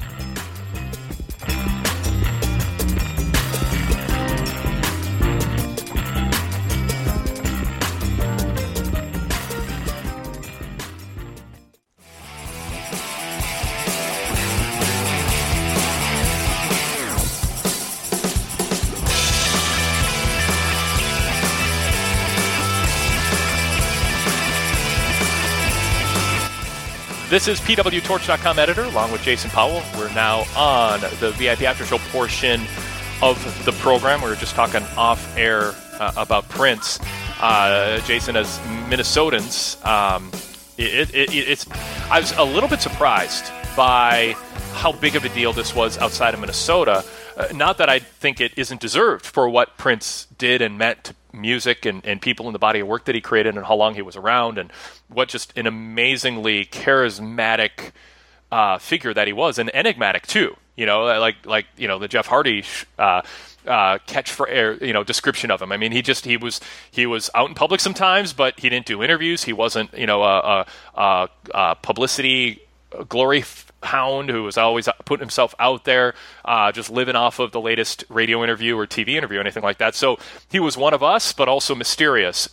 I didn't know the level of passion and emotion that was still there for Prince out there among it, not just in a nostalgic way for people who like me listened on cassette tapes on my Walkman when biking to the orthodontist office in, in the sure. mid 1980s listening to When Doves Cry um, over and over again uh, dodging traffic but like to younger people too it's just like I, I was surprised how far and how deep it was even outside of Minnesota yeah, I knew there was a very, very passionate fan base, but I didn't know if it was still that if it had that mainstream appeal still. And and it's really cool that it did that it did. I mean it's um uh, wow, I mean, just the reaction to this, the, the, streets of Minneapolis being filled with people, and and and certainly the national reaction. Saturday Night Live dedicating a whole show to him on Saturday, which was very cool. Except for Jimmy Fallon had to ruin that too because I, I couldn't take my eyes off him headbanging to Prince music, which was just bizarre.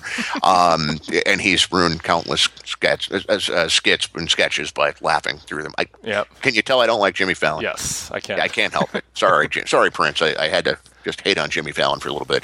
Uh, but no, it, um, it, it's I mean just wow, it, it, was such a weird weekend. Just it's like I felt compelled to listen to some of his music, to seek out some of the interviews, and, and just you know keep up on the news stories and everything. And it just it just kind of consumed me over the weekend. Well, let, us uh, shift because we could 20 minutes can go by talking about Prince um, easily. Oh, easy, us, but, yeah. But uh, uh, Chyna, uh, Joanie Laurer, um, you know, more coming out, more information coming out on her and her death and her life. You, you the the awkwardness of uh, Triple H and Stephanie talking about the situation. Uh, Jim Ross on last week's show. I know, uh, uh Jason. What what do you believe uh, is the, what's the fair stance uh, to take objectively on how Joanie was treated departing WWE? given the the relationship issues and other issues that she had going on, and then her also, as Jim Ross described it, a belief that she could uh, survive outside of the WWE ecosystem and that there'd be opportunities for her that turned out not to be as prevalent. Uh, did WWE treat her as unfairly as some people say? W- did they treat them completely fairly, like Jim Ross portrayed it last week on the live cast? W- what's your impression? You know, I, I don't know that we'll ever know the full story because WWE is going to defend themselves and Chyna didn't always deal in reality, and so yeah. it's hard to know exactly who's telling the, the, the full story there. I, I, I, mean, certainly the circumstances very strange. Um, I, I just look at it like she is someone who lost her job, lost her boyfriend, lost her traveling support system. Because when you're on the road as much as they are, Uh, that becomes your family in a lot of ways. And she didn't have a great family upbringing by the sounds of it. And so, you know, I can see where if you're on the road as often as she was and, and you lose all of that, I can see how you, how someone breaks. You know, and, and, I really think that's what happened with her. And I just don't think she ever bounced back. I, I think she that broke her mentally and then she got into drugs and things of that nature and, and she just never rebounded and you know it, it's eh, how much is WWE to blame I mean the situation, you know, the circumstances surrounding her departure played a part in it. Others would have bounced back from it too, you know, and and where, where she just, I don't feel like she ever did. And so, I mean, it's it's just a very complicated story, Wade. It, it is. It is complicated. She's a complicated person. I think that uh, I don't know if there's enough interest to get a, a top level biographer to write her story and really get into what she went through. And maybe uh, maybe it isn't going to be as it wouldn't be all that interesting to a lot of people. Um, you know what she went through since leaving WWE, since a lot of it was kind of an open book. Um, but I, I, I, was kind of surprised at how many people were not aware of uh, the trouble that she had with drugs and the trouble that she had with reality. Um, and the the uh, uh, uh, the desire to get attention and do anything to get it um, after being out uh, uh, being out of the spotlight of WWE, and you, you kind of tapped into that too. You know, I think she was a bit of a lost soul. I think she got addicted to the crowds and, and the attention, even more so than the money. The the feeling of of being part of something and the self worth, and having that being taken away, and believing that it was taken away to to some degree unfairly uh, because of relationship issues. Uh, I think you know did uh, eat away at her and, and, it was sad. And yet you hear this, you know, this the the stories which I think are genuine that she, besides being uh, troubled and ha- not having a grip on reality sometimes, and and the the drug issues, there's this other side to her, um, caring, funny.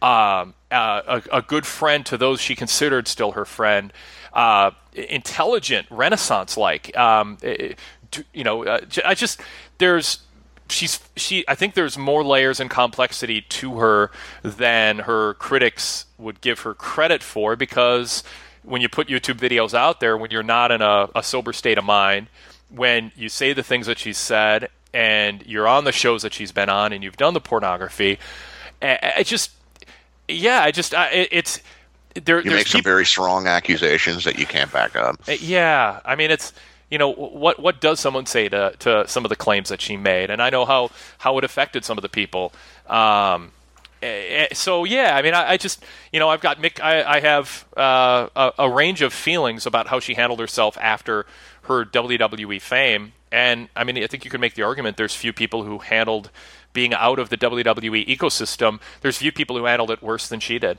um, who did more self-destruction uh, than than she did. And it, it, I mean, most of all, it's just it's really sad that in uh, 2000, uh, that that at age 46, that she didn't have a chance to get things put back together.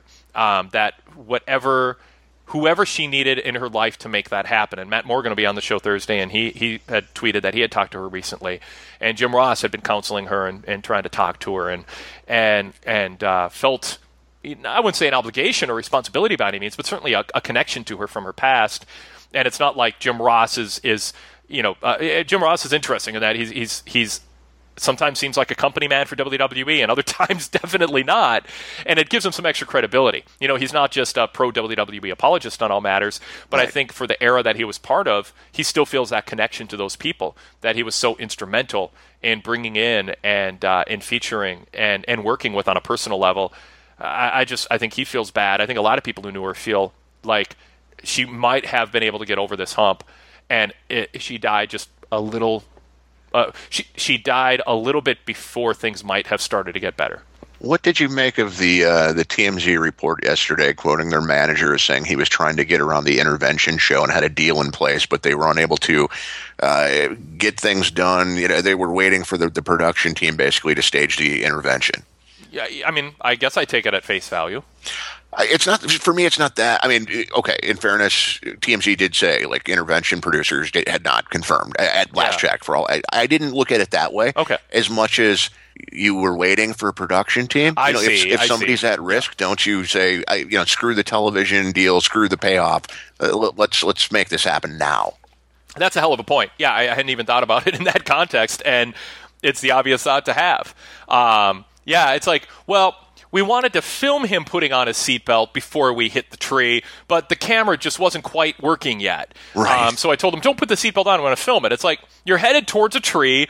She needs a seatbelt on. Don't don't worry if the camera's on. Save her life. So yeah, that's you know. But I mean, I, okay, I totally back what you what you brought up and what I just said. I I also think that if you're trying to get somebody help and you think if, if you've rationalized or think that having it happen on camera because of who she is and how she handles publicity might actually hold her more accountable. And that's the only way that it will really work. And you weren't thinking that you know the odds of her dying before that in the next month were all that great. Sure. I don't want to come down too hard on them in that situation but it it it does kind of reek of hey here's an opportunity as a manager to help her career. Um, and you're thinking in those ways more so than than what would would help her. But final topic on Chyna, because I do want to get some other current events too here, Jason. What was she a pioneer? I mean, it sounds blasphemous to even question that, but eh, a pioneer is somebody who blazes a trail that others follow. And I, I, it's not an insult to her. I, I just think pioneer is the wrong word. I think she was more of a one of a kind.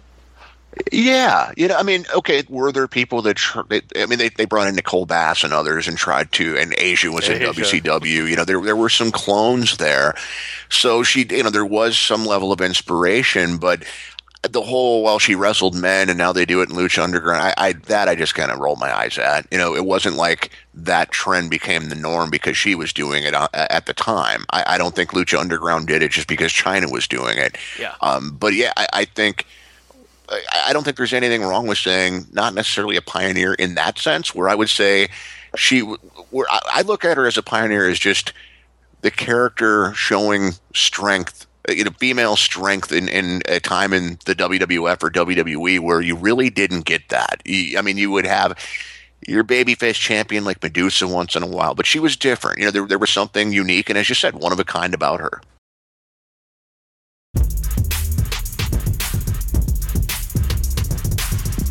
Check out our new 2021 PW Torch VIP podcast lineup, including Everything with Rich Fann, hosted by Wade Keller, where on weekends we get together and talk about everything. And that includes our popular Off the Beaten Path segment, where either Rich or I present each other with something to watch that's off the beaten path, and we dissect and analyze and react to it. Sometimes it's weird, sometimes it's nostalgic, sometimes it's therapeutic, and sometimes it's just plucking something from the past that would work today that's not being done.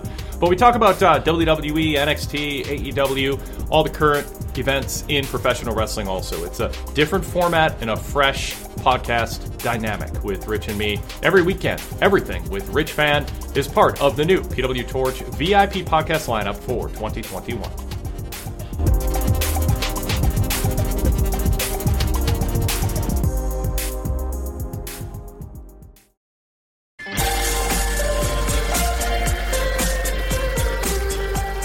Uh, let's go ahead and shift to the mailbag. We got some good questions that came in here. Um, number one, Jay from Tampa says, with all the talk about Finn Balor leaving NXT and heading to Raw and joining Anderson and Gallows, my question is, if Finn Balor joins a club or turns heel, how would this affect his awesome entrance? I've seen Finn live before, but the Demon entrance is something I'd really want to see at SummerSlam and especially WrestleMania. Um, uh, he's got a second question on Apollo Crews, but let's start with uh, Balor. Uh, the awesome entrance, Jason, if he turns heel, can wait. Yeah. You know, let him turn babyface down the line. If he comes in and he's heel, and I, I you know, I don't know, it was about five, five, I don't know how many weeks ago it was on uh, NXT TV. He wrestled a squash match, and it just jumped out to me that he was. He, I think he was wrestling heel, um, and and that it was just it. They happened to film it, but it was a test run uh, to get back in that mode. WWE had not. WWE officials hadn't seen him do a heel style up close.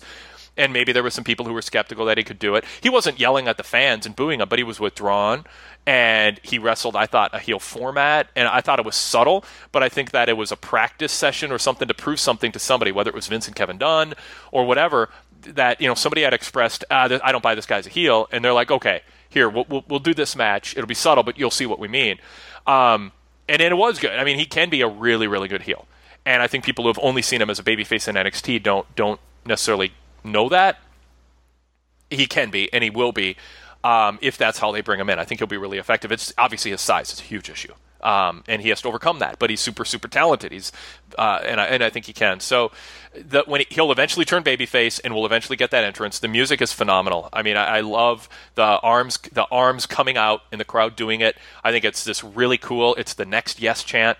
But if the right place for him right now to be a main eventer is a heel, and they have this over they're overrun with baby faces and if that's the way for him to get a chance to take on Roman Reigns at a SummerSlam or a big pay-per-view um, then make him a heel. I, I just want to see him at the top of the card. I think he'll be pretty charismatic and amazing no matter what his role is. Uh, Jason.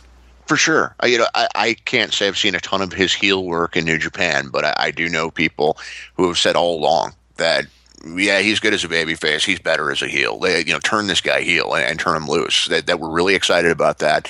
Uh, the entrance, yeah, I I I think it needs to go away. I, I wouldn't want to see him debut that as a heel. I think that would be silly. Um, so, and, and I guess you know, it, I, I guess you just have to delay the gratification on that because I don't think it will be a long run. WWE's track record with factions is, is not great. And so there's no guarantee that if he, let's say he is the leader of this, it's Balor Club, whatever. I mean, this thing could be wrapped up in you know by Survivor Series and, or end of the year, and then WrestleMania. He's out there doing it as a babyface. I, I was really hoping we would have seen that you know a year before. I remember writing on Twitter, "Can't wait to see that entrance at WrestleMania 32 in AT and T Stadium," and, we didn't get it. They they kept him in NXT a little bit longer. I, I, guess more than anything, Wade, I just hope this is his time because I yeah he can have a, a program, you know, the the rematch with Joe and all of that but I kind of feel like he's done what he's needed to do there. I, I feel like it's time for him to come up. Uh, I do too. Um, let's go to part two. Uh, Apollo Crews. Um, Jay says it seems like his cheers decline week over week because of character and fan connection. Do you think it would help to pair Apollo with a hot returning Titus O'Neil? Wait, aren't Apollo and Titus Greek mythology names? Oh no, I smell a corny classic Vince McMahon tag team coming on. He did try to turn Ron Simmons into a Greek gladiator looking character. Oh god, I forgot about that um, or I just, I, shouldn't say, I just hadn't thought about it forever. Um, Apollo Crews, he's losing me a little bit, Jason. I, I he's, he's, I, I like, I commented on the hotline last night. Don't talk about how you do moves nobody else does. That's something you show people. You don't tell people. Um, and, and, don't talk about how long it takes you. You know how you defied the odds and came back quicker. Let other people do that for you. Yeah, and I mean, I don't, I don't mind, I don't mind him talking about Dusty to, to Cody. I mean, that's, sure. that's fine. I, I, like that. But there was a little bit of Rocky Maivia smiling, a little bit of a self uh, self satisfaction. I, I just, I'm wondering if if he doesn't end up being an unexpected heel. Um, they need some, they need a heel core. Uh, they need to improve that. Um, the problem is, is his ring style is so flashy. You know, that I see some contradictions, but then. Right there's something about doing those moves and acting just so self-satisfied with yourself that can that can work in your favor too. I don't know. I just I, am not sure yet. I mean, uh, when I say I'm cooling off a little bit on him, I was like, you know, I had made a case, hey, shoot him to the top, have him win the Rumble and win at WrestleMania, and let's just just shoot someone to the top and see what happens. You need to create new stars. I thought he was worth gambling on. If it doesn't work, you abandon it, move on. Um, so, and that's only because of all the injuries, you know, with Cena out and Orton and Seth and all that, and the the flat Roman Reigns push. Otherwise, I certainly wouldn't have advocated for such a hail mary pass. But yeah, I'm not. I, I I'm not as sold on him now as I was two squash matches ago. Jason, how about you? Well, I, am okay with him right now because I, I, think this is traditionally what we've seen WWE do. Uh, they're they're bringing him in and he's winning squash matches, and I think the lack of interest is just kind of from people saying, "All right, we've seen this," and they're just kind of waiting on that next chapter. And, and I think we saw a tease of it last week when Kevin Owens walked past him on the ramp, and if he feuds with Kevin Owens and we're still having questions about him as a, a, work you know, clicking as a babyface, then well, it's probably you know all bets are off then because if if Owens can't help get him over, I don't know that anyone can. Yep. All right. Uh, up next, I got a lot of. Stuff. Oh, and real quick on the Titus thing. No, no, no, no, no, no, no. Oh yeah, and no. I check your... well the height difference alone would just i mean he looked small against stardust last night and that kind of surprised me. I guess i didn't really think about how tall he was but you put him out there with titus who's yeah. pretty big and it's really going to stand out. And check yourself every time there's two black guys in a wrestling company and you think they should hang out together. Very true. All right um, Vince B says, I'd like to predict that the rating probably won't be much different than what it's been all year. There's a lot of reasons being thrown around, but to me, the most obvious one hasn't been talked about. It has little, it has little to do with what's going on now. The damage was done months, if not years ago. Just like in 1996, the ratings didn't show the immediate progress in the product. These numbers are the result of moving to three hours, not treating current talent like stars, and fighting against the will of the fans. The product post Mania has improved immensely, but people who have dropped off won't know of it immediately. Um, uh, Jason, I, I, agree. I mean, I, I, think that there's things you can get out of ratings, and there's things, the conclusions that should not be drawn from ratings. And uh, you know, what was it? I think Kevin McHale said numbers lie and liars, uh, or figures lie and liars figure, or something like that. It's just like you can manipulate numbers for whatever argument you want to make, and it, you just you have to you have to try to be honest about it and fair and consistent in the application of it. But history is worth drawing from here. Raw was a superior show to Nitro, and Nitro was still beating Raw in the ratings for right. a number of months when Steve Austin got hot. Um, WWE, I agree, should should stay the course, not overreact to the new stars not getting over because you would expect that new stars would not instantly be big draws. Where ratings matter is when you've pushed Roman as the top guy and you build the shows around him as a main event, and there's the steep, steeper than had been drop off in the third hour. The the the rejection of not just rejection of, of him by live audiences, but the the fact that it's it ratings are cold when he's not part of the show and he's a central figure. It's unfair to blame Apollo Crews and Baron Corbin and Sami Zayn for the ratings because they just haven't been around long enough to establish that track record and build an audience. But it is fair to blame the ratings on Roman because this, when people think of WWE now, they're thinking of Roman and oftentimes bad thoughts associated with him being a, a, a, a centerpiece act. So I think ratings apply to the top stars and they apply less to newer stars. And so I, I hope that WWE looks at it that way too and doesn't think, well, boy, was it a mistake uh, to bring in new talent. And Vince has always been someone who has talked about taking one step back to move two forward. I mean, he he understands that's something that he has to do sometimes. So I don't think he's super bothered by it, but I'm a little nervous about what this rating could be, Jason. Um, I, I don't know that the main event match with no, I mean, no, what? Give Del Rio promo time. Make right. us care about that match. Kevin Dunn, we're capable of caring about a match on TV and also still caring about what happens on Sunday. This idea that you can't complicate Roman Reigns by having someone else say something mean about him or try to get some heel heat so maybe some of the fans who are going to boo Roman actually boo Del Rio. I just don't get it. You're trying to draw a rating, trying to get people to stick around for that big angle at the end. Get us invested in Del Rio and Reigns. Put some thought into it. Have some mic time. Have Reigns backstage. You know, cut a promo. Um, uh, you know, where he and AJ make a reference to Del Rio, and AJ goes, "Don't look past Del Rio," and Reigns makes some comment. I don't know. It's just by the time Del Rio walked out there, I was like, I, I can't believe they did nothing for this. I I just don't think Reigns is a main event guy on Raw. I mean, after three hours, well, no matter when you advertise it, once you find out Roman Reigns is working a singles main event on Raw, and it's not a pay per view caliber opponent like a Styles, there's a disconnect for me. As soon as I heard he's facing Alberto Del Rio, I was like, oh god! And then it's the main event, like, oh man, great. And, and like you're looking forward to seeing what the angle is with Anderson, Gallows, and Styles, but it's not about the match. And, and I think that once they get through this period too, where that question goes away, it's been answered. I, I mean, they're going to have to do something to heat up some heels for him to work with, and even then, I just don't think. I think that's the, the biggest problem right now. They're casting him as their top star. People are rejecting him. There's a lot of good going on in the show, but when you don't have that top guy that people are tuning in to see and they're excited about, it's yeah. tough. You know, it's tough to get everyone else over. But hey, it's NBA playoff time. You know, there's a lot. It's post WrestleMania time. I, am not worried so much about the numbers going down and how it's going to affect this new era, as they're calling it. Because what else do they have, Wade? I mean, they're they're using the people you would expect them to use. It's it's not like they've oh, okay, what they bring back Big Show and Kane, like that's going to suddenly change things. Eh, things will stay as they are. They don't have an they don't really have a choice.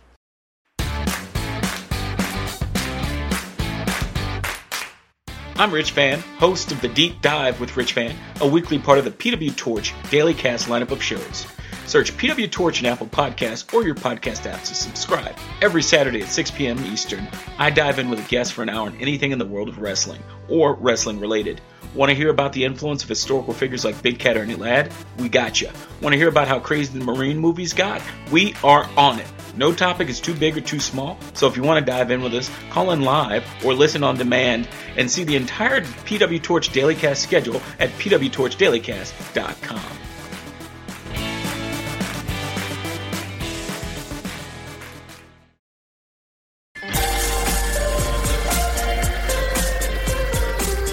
Well, and I mean, obviously Vince is super committed to to Roman Reigns, but how many shows like I, if you don't like Conan O'Brien, but you like Andy Richter, you're not going to watch Conan O'Brien.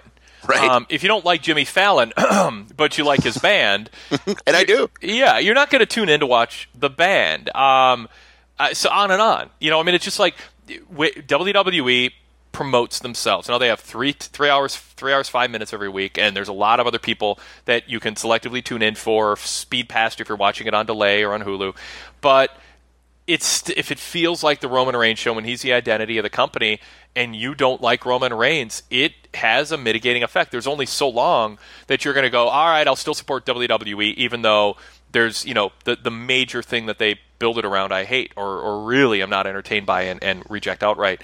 I, but if you love Sami Zayn, you love Kevin Owens, if you love Enzo and Cass, I mean, you know, there's people watching despite, in spite of Roman, but I also think there's people not watching because of Roman. And Todd Martin's made that argument about uh, about John Cena. That yes, there's people who tune in to watch John Cena. He'll begrudgingly admit, uh, but there's a lot of people who just aren't going to be into the brand because John Cena represents that brand. Very true. And you know, I, I mean, there's a reason celebrities endorse specific cars. You know, LeBron James in, in the Kia luxury vehicle. I mean that that's a huge that's a huge expense for Kia, but it's it's huge branding. When you think of Kia, you're like, oh, this is a car LeBron drives. I saw it on TV, and I, Kia is a luxury car. I don't have to get a, a Cadillac Escalade or a Lexus to be VIP and top shelf. LeBron, of all people, drives uh, the Kia Lux, the top of the line Kia. So there's a reason. And he fits. Bra- what's that? He fits. yes, yes. Um, eh, well, allegedly. Um, so the having a singular face and name attached to a brand is something a lot of brands go after. And Roman is WWE's version of that, and it can work against them. Okay. Uh, Vince Quick, let me just sneak in this too. Wait, it's John Cena in some ways is the worst thing that could have happened as far as Roman Reigns is concerned because prior to John Cena, they would be looking at this going, crowd's turned against him, let's turn him heel. Yep. And instead, it's, well, it worked for John Cena. And you hear John Cena getting a little snide. And, um, and, and I can't remember which interview recently, but he was just, you know, people don't understand this is the new wrestling business. And as long as you're getting a reaction, it's like, listen to the reaction he's getting. And, and we're out of Brooklyn and, and the WrestleMania crowd. Now we're into Hartford, Connecticut. Not exactly your, you know, known as, as being this, uh, you know, haters uh, pro wrestling, we want it our way or else type of audience. And they were booing the hell out of him. They don't, people don't want to see him as a babyface. And they may cling to, well, there were some women and kids cheering. You could kind of hear them. It, it wasn't the same as the reaction John Cena was getting when the women and children and other males were cheering him. This was, I, I mean, I had a correspondent who listed as 70 30. He was in the building. I'll defer to him. But listening to it on TV, wait, it sounded like 90% screw Roman Reigns, 10% maybe liked him. I'm still waiting for John Cena to say something where I go, "Oh yeah, that that was impressive.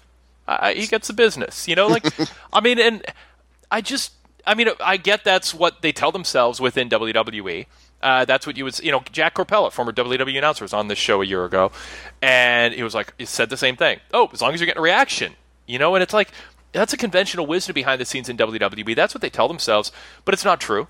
It's not even close to true. It's John, a cop out. It's a cop out. It, it, John Cena is the singular exception. Yes. There's not another act in that company other than the top act. John Cena now Roman Reigns because Roman looks apart, acts apart. Vince is determined. Um, there's nobody else who, if they got the exact opposite reaction of what they were being positioned to get in every way with the machinery behind them, that they would go, well, at least they're getting a reaction. It's just the the react the reason Roman gets a big reaction is because he because fans have respect for the top spot in that company. They believe that if you are in that top spot, you should earn it, you should deserve it, and you should reflect what they want in the WWE brand. Because the WWE is a victim of their own uh, uh, mission, which was to get people behind the brand itself and not just behind wrestlers. Well, now they take seriously the World Championship. They take seriously that top babyface spot and Roman is not who they want representing it. I mean, it's it's it's you know whatever happens at the Republican convention, there's going to be that kind of reaction. There are people super pro Trump and super anti Trump, super pro Cruz, super anti Cruz, but they're Republicans and they're going to be people passionate. Like Cruz. And what's that? Nothing. Okay, and they are. It is not healthy for the Republican Party to have whatever percentage saying I would never vote for that other guy. It's just not and but they're Republicans and they want the the best for the party, and they're vociferously rejecting. You know, a, a big portion are vociferously rejecting one, and the other are vociferously anti the other guy. So I just don't think that's good. I think unity's better. I think getting the reaction you want is better. This is not good. And so John Cena, it just it it just it seems shallow and convenient. Um, and and so yeah, I just I, I'm not I'm not. I mean, John's made so much money and and has been uh, successful at, at, at a level very few others have um, for a long stretch, and and that's great. But it doesn't mean that he, as was the case with Ric Flair, that he necessarily had uh, an idea of what needed to be done outside of his own sphere as a booker or a booking mind or anything like that. He's too close to the trees and too close to thinking about himself and how to make money himself that that I don't think he's a, a particularly effective or uh, uh, profound judge of, of what the industry otherwise needs to to correct course, or, or what is a sign that things are off course. I, I agree. I mean, and and just the idea of him playing the John Cena game, eh, complete with the Make a Wish kids. Now, look, you how many? Not just not just Vince, but how many companies out there tried to create their own Hulk Hogan? How many territories did back in the day? I, none of them worked. You know, I mean, it's just it's one of a kind kind of a, a, a, thing, and and you can try to replicate that, but you're just going to fail unless the guy just has some special quality that really isn't him duplicating what someone else has done, and, and he kind of veers off in a different direction. It, it's it's just not going to work. Let's uh, move to uh, Vince B's second question. Um, my question is about the idea that Gallows and Anderson might turn on AJ and join Roman.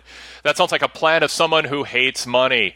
the biggest value in Karl Anderson and Luke Gallows is in the merchandise WWE can sell. The Bullet Club shirt was the most popular shirt since that white CM Punk fist one, and the Balor version pretty much picked up where the original left off. The merch is especially popular with the ardent fans and the loud vocal males. I heard from a friend who went to Mania that those were the shirts they saw most all weekend, followed by New Day and Bayley and of course Cena. And who can those same fans stand? That's right, can't stand. Uh, Roman Reigns. I can't imagine a fan of Bullet Club wanting a Reigns, running Reigns gear. So while there may be some tiny storyline sense to go that route, it'd be idiotic in a money making sense. Okay, well, first of all, I want to say this. I don't disagree with uh, most of what Vince said, but do not expect me to have a lot of time for an argument about what's best for business that's centered around t shirt sales. When it comes to heels selling t shirts on top of it. Yeah, yeah. I, and, and I'm not saying merchandise isn't important. Merchandise makes a lot of money for top acts. But my point is, is that is t-shirt sales are the result of wrestlers being well booked and storylines being compelling and a hot wrestling company. Um, t-shirt sales should not be what drives booking. Booking should drive t-shirt sales. So I just it doesn't mean we don't land in the same place. But saying Bullet Club shouldn't align with Reigns because there's too much money to be made on T-shirts, in and of itself is not an argument to not position them together. The argument to not position them together is because it's not the best option to sell wrestling tickets, draw TV viewers, get network viewers, and have the best matchups and the best crowd reactions and the most engaged fan base. When you do all that stuff, t-shirts are just an inevitable side effect that will come from it. If you, you know, actually market t-shirts. And so I'm not particularly worried about that. Now, that said, yeah, I mean, people who are wearing Bullet Club t-shirts already are not the fans that are going to make or break WWE's financial year. That doesn't mean uh, already. But the Bullet Club t-shirts, if the Bullet Club is promoted correctly and effectively, can explode. But their existing fan base who are buying the t-shirts are buying them because it makes a statement. The statement says, I'm one of the cool fans who knows about New Japan, and you're one of the lemmings who follow the WWE main product. You're the ones who who uh, aren't aren't watching all the product and reading all the sites and listening to all the podcasts that I do. It's a way to make a statement, and that was the same with the CM Punk Fist T-shirt. You know, it was anti-authority. It was I know where this guy came from, and I know what he stands for, and, and I stand for that. Um, so that's good, but I don't think it's a big enough fan base to derail a good booking idea. That said, I agree. Anderson, Gallows, and Roman together, unless Roman goes heel, is a is a terrible idea. If Roman goes heel, I'm so for Roman going heel that I'll endorse almost anything, and I think Roman as a heel can make more money for WWE than Bullet Club T-shirts. So part of me is just like, hey, if that's what it takes to get Roman to turn heel by building a Roman empire with Gallows and Anderson as his henchmen, I, I want that to be fully considered. Um, so a lot of thoughts for me, Jason. Your thoughts? Yeah, well, I, I agree. I, I, think a strong heel faction that actually plays heels would be so beneficial to WWE, or just strong heels in general.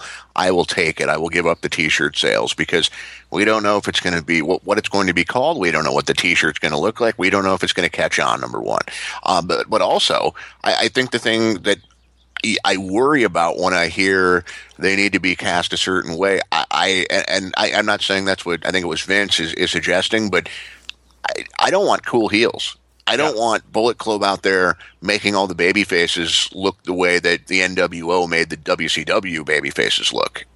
We've seen, yeah, it, it can create a boom. It, it, can they can sell a lot of T-shirts. It, it can be fun for a couple years, but the aftermath sure sucks. And so if that's what people are hoping for with Bullet Club is that Finn Balor leads them or AJ, whoever the leader is, and they're a bunch of cool guys, and you get to mm-hmm. cheer for them when they face Roman Reigns and, and whoever teams with him. I, you might want to think this one through. Yes, yes. All right, we have some related questions here. Let's uh, and, and some different topics too. Let's. I want to get through some emails here before we run out of time. Nathan from Tulsa, um, been listening to you for about six months now. Absolutely love your shows and appreciate all the audio content, top notch. First thing I thought of whenever the graphic of the McMahon decision on Payback showed on the screen was, what if he chooses someone different than Steph or Shane? I like the idea of him choosing Right. Triple H to run the show, but when Stephanie starts celebrating, Trips turns babyface, or maybe a different surrogate. Um, yeah, anything to that, Jason? Well, here's the thing. I, I had a, a, a reader point out last night that Stephanie was not wearing her ring, and I, you know, I, I maybe she was having it repaired. God only knows. notices that? Okay, go ahead. I'm glad they did. Well, I never got an email from this person before, and he's probably a real reader. Uh-huh. But it also made me wonder: somebody really want us to notice that she's not wearing Ah. I couldn't help but but wonder that. And so, if the person's listening, feel free to email me and let me know. Hey, I'm a real person. I don't work for WWE.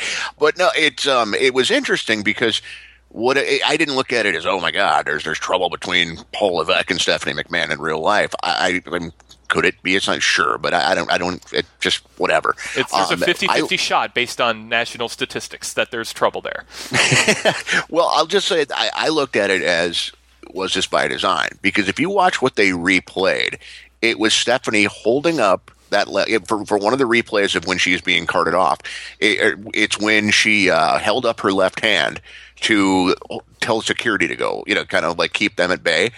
I think they really wanted us to notice she wasn't wearing the ring, and I could be way off on that, but I do wonder if it's sto- it's something storyline wise. The the broadcast team didn't mention it. It- They you know if they so that WWE usually can't help themselves but point that thing out, but maybe it's something they're just going to play cool on for a week, and, and maybe next week they do start bringing it up. Interesting.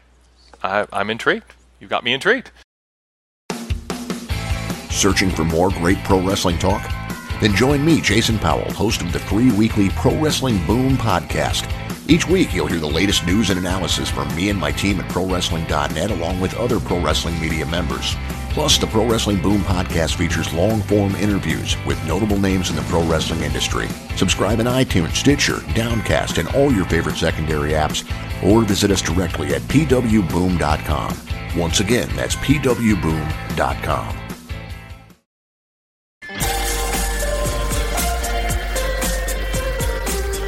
I, could see Triple H. I mean, the idea that the fact that Triple H, other than you know being a fill-in on the European tour, hasn't been really talked about since WrestleMania, um, means either there's no plans for him or there's plans for him, and they want his return to be a surprise, which doesn't really narrow things down very much.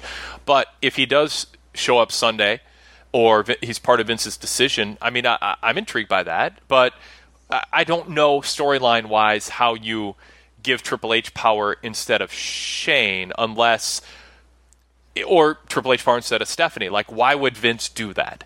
You know, I, that that's what I'm hung up on is why.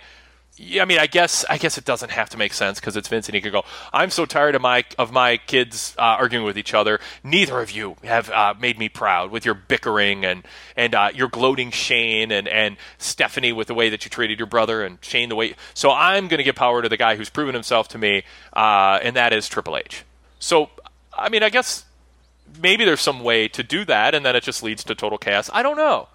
Um, My guess on, on how Triple H returns is something that a former WWE creative team mentioned, eh, which is that he's the guy behind Bullet Club or whatever they're called. That it's payback. Oh God, yeah. it's, it's called payback. They're going to need whether it's Balor or Styles as like the uh, uh, as like the leader of the group. They need someone to cut the promos. Triple H can be that guy. It, it plays into the never-ending McMahon family circus, and you know they'd be heels. I I, it, I thought it was an interesting scenario, not one that I want to see, but I could see them thinking this is great. so instead of Bullet Club, it's Hunter's House. Oh God. All right. Well, this Which is- sounds better than House of Hardcore, I gotta say.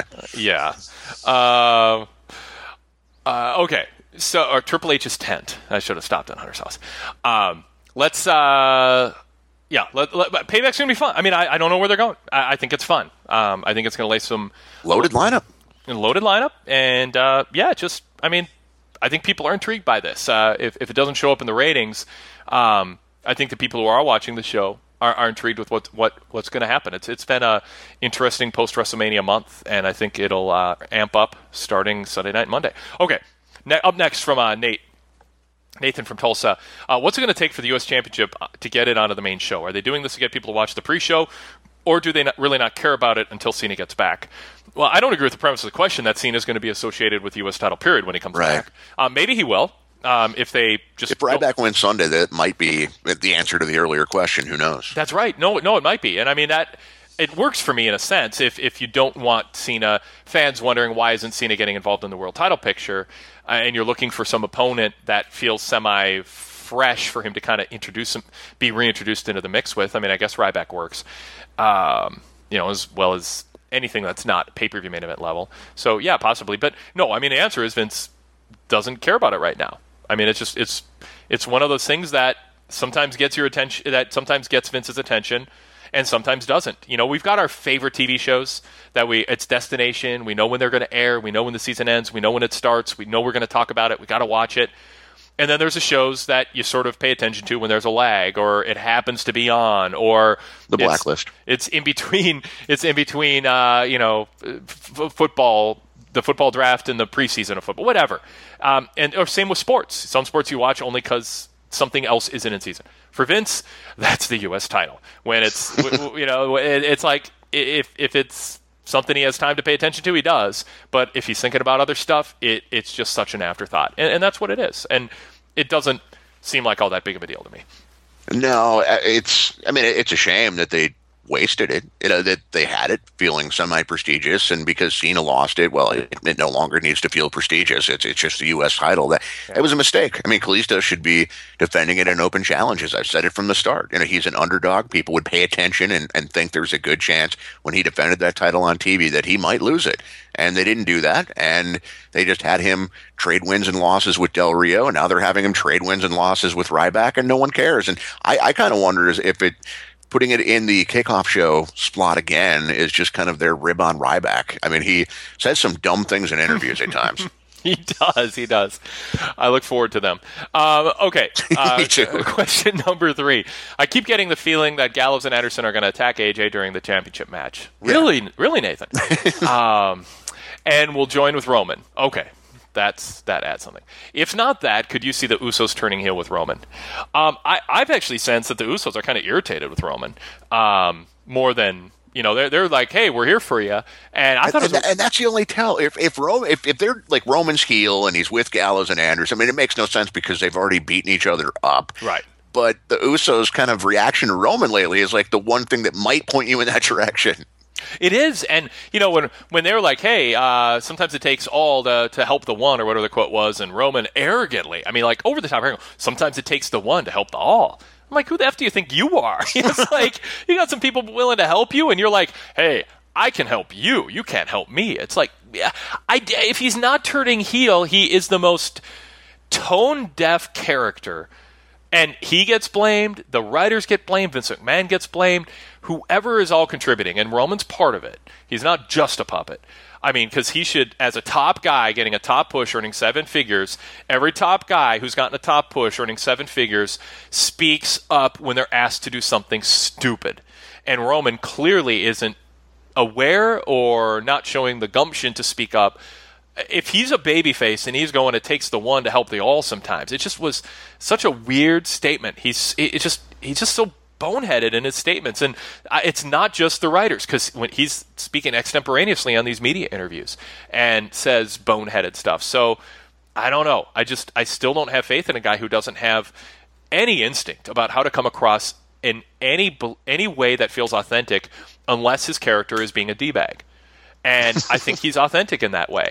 Um, yes, he is. Yeah, I mean, I'm sorry. It's, it's, it, I'm not being mean or I just I didn't come up with a term, but it's come up organically enough on the program. That's in emails. Like people people email me and they're like, "Oh, yeah, my wife just walked in and there was Roman." And she's like, "Who's that d-bag?" and he's like, "Oh, he's a top babyface in the company." And she's like, "What? That guy?" Uh, You know, I, I wouldn't I wouldn't want to, you know, he's the guy at the bar who I don't know. It's just yeah. I, I was hoping that whole one and all thing would just keep going because they lost me right away with them. Like oh, whatever, I don't even know. I, I didn't even stop to like, what does it mean? I don't care. Um, but I, I was just hoping it would be like, and Metallica wrote one, and they had an album called Justice for All, and they just keep going back and forth, working one and all for like the next fifteen minutes. All right. Thank you for listening to the Wade Keller Pro Wrestling Post Show. Did you know that through Patreon, you can get this show with the ads and plugs removed for just $4.99 a month and enjoy our podcasts on whatever podcast app you're using or directly through the Patreon app. Check out full details at patreon.com slash pwtorchvip. That's patreon.com slash pwtorchvip. Wipe away the ads to the Wade Keller podcast, post shows, and PW Torch daily casts. That's 14 pro wrestling podcasts per week with the ads and plugs removed for just $4.99 per month. Support us and enjoy a streamlined listening experience.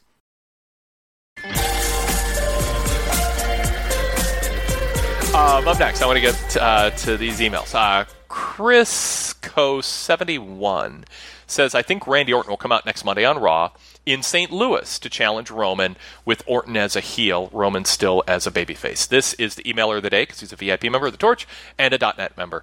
Um, uh, Jason, uh, John Cena coming back in a month, but could Randy Orton make a big splash in St. Louis? And what is the latest you've heard on his timeline for a return? I think I think it feels a little too soon, but I can't remember the last I heard. Yeah, I mean, you just never know because I mean, he, first he made it seem like he might at the Hall of Fame. He made it seem like he might surprise people at WrestleMania, and then I think in the like the same interview, maybe it it sounded like he was like two or three months away.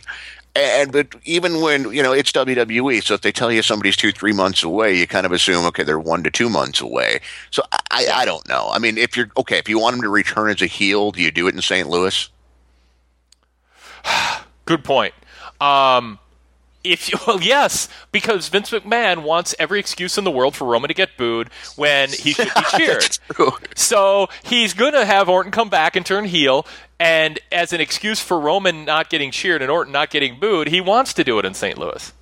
Yeah, you know, and, and the idea, I mean, it's come up, believe me, people have mentioned every possible scenario of who could be leading these guys, and Orton's name has come up. I, and I think we've talked about it even at the last time I was on the show. I think it was basically we settled in on, yeah, it helps Orton, doesn't really help anyone else, but it'd be good for Orton. It would be bad for WWE. Yeah. Yep. Okay.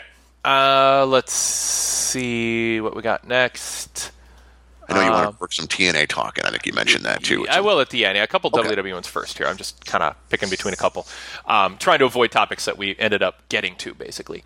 Um, Adam with two D's. That's kind of cool. Adam A. Like Garry with two R's. Garry Shandling. Ah, this is this is more unique. Come on, ADD AM. I've never heard of that. No, I haven't either. Yeah.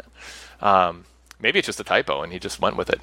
Um, Anyway, he says, finally we get an amazing Owens and uh, Sami Zayn vignette. It took a while, but now we know everything we need about both guys. Got to admit, WWE video packages are top notch. Can't wait. Hopefully this feud continues. Um, but he says, I love the Miz, Miz, and Cesaro feud. I may be in the minority, but Miz is so entertaining, a great heel, awesome promo guy. Definitely good for Cesaro to work with him. What do you think? Um, I'm a fan of Miz and Maryse right now, Jason. I, you know, I am. I, I don't need the Intercontinental title to be involved in that. I, I like what they're doing. I, I, well, I go back and forth. There's the the movie quotes get a little silly. Um, I, I like when it's you know I, think she definitely enhances his act.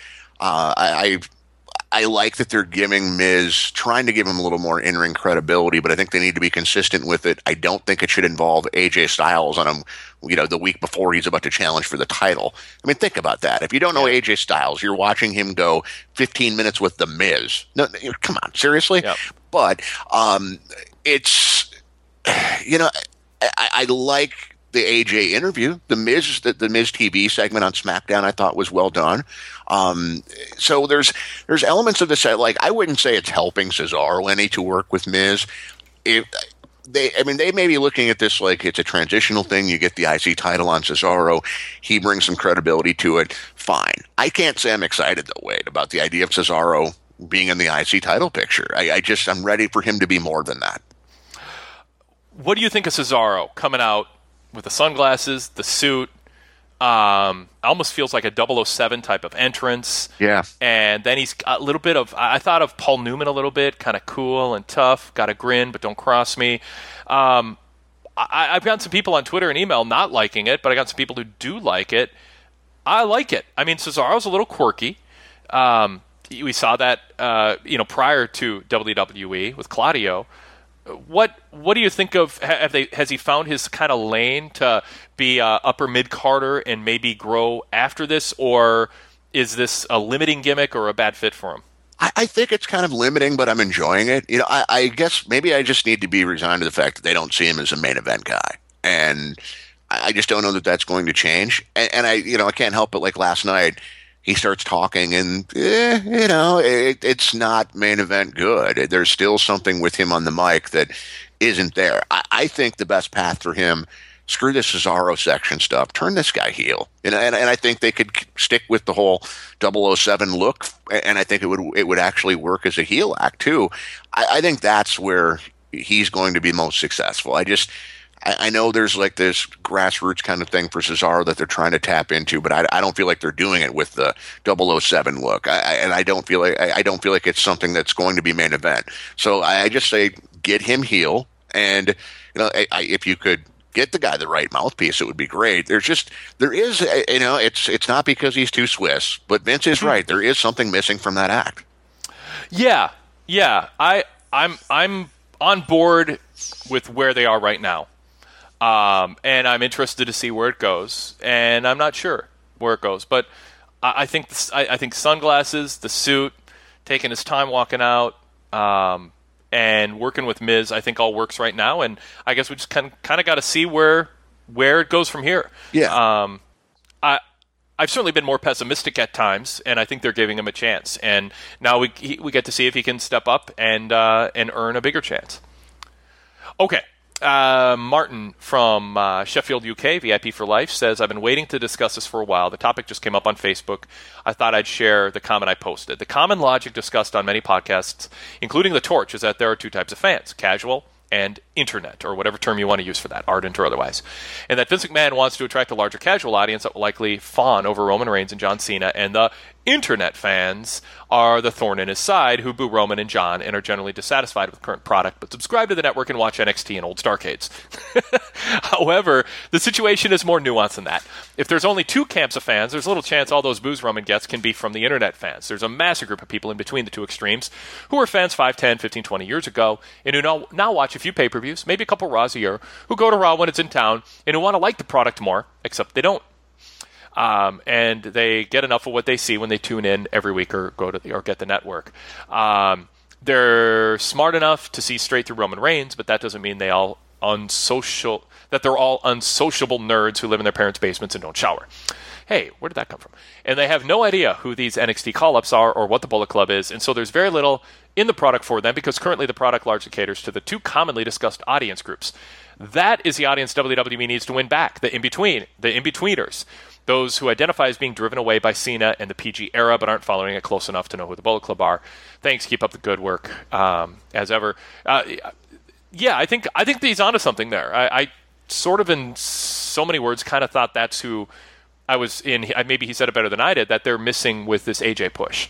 Um, that the there's a huge group out there who just are willing to like and embrace AJ the way they did Punk or Daniel Bryan, but they just they didn't follow his backstory enough. They don't know who he is, but they're not right. the the ones who are buying Roman merchandise and getting in line to find out what what the color of the month is that John Cena is going to come out with. Um, Well, and with AJ, I don't think he's cool enough to where if you're late to the party, like I'm sure many people were with CM Punk, you know, it's not like there were that many people. All of the WWE was following Ring of Honor, but there's a cool factor to Punk. So even if you're late to it, people are reacting to it. You get caught up in it too. I don't think that's there for AJ Styles in, in 2016.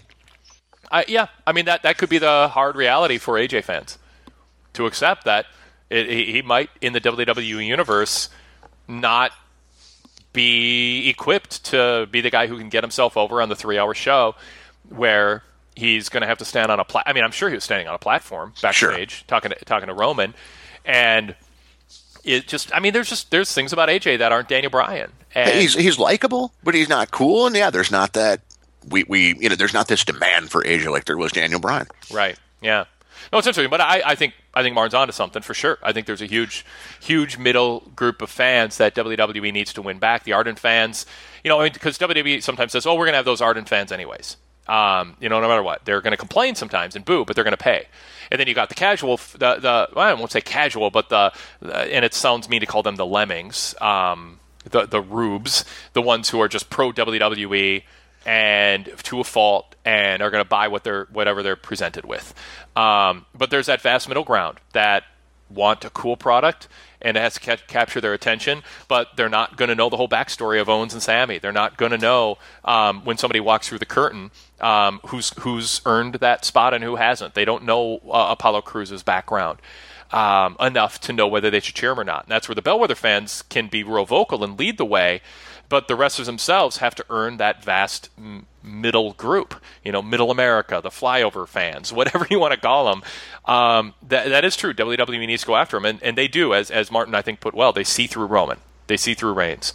And if those fans aren't buying Reigns and they show up and they boo him because that's kind of the thing to do, and they look and go, yeah, I don't like this guy. I'm going to boo too. Um, WWE has to deal with them.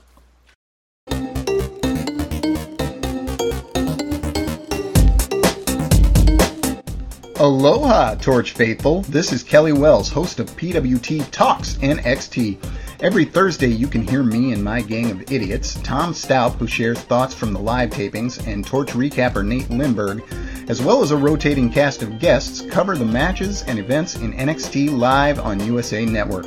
Search PW Torch in Apple Podcasts or your podcast app to subscribe or listen on demand and see the entire PW Torch Daily Cast schedule at pwtorchdailycast.com. Cheers!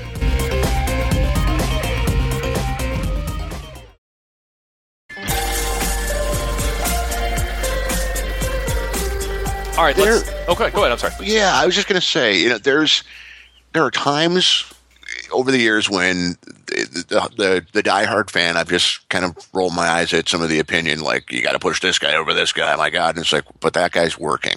Right now, I do feel like the ardent fan is more in tune with what I think will work if it's pushed properly. And, and I don't yeah. know that they're pushing Bullet Club or, or different acts properly at this point. I, you know, I, I kind of w- was talking through something with uh, the, the, whole Bullet Club thing on Q and A yesterday, just a kind of stream of consciousness thing. Want to run it by you? We complain, and, and longtime Bullet Club fans complain that they're not telling the whole story. They're not doing this. They're not doing that. If you're a casual viewer, has anyone stopped to kind of sit back and look at it from the true casual viewer's eye, where they've been told these guys were friends in Japan? There's a friendship there. They may not know the whole history, but is that enough? I mean, is it is it enough to say that yeah, these guys know each other? I mean, it's they're leaving some things out, but I don't know that they're presenting in a way where it's all that confusing if you if you don't know the history.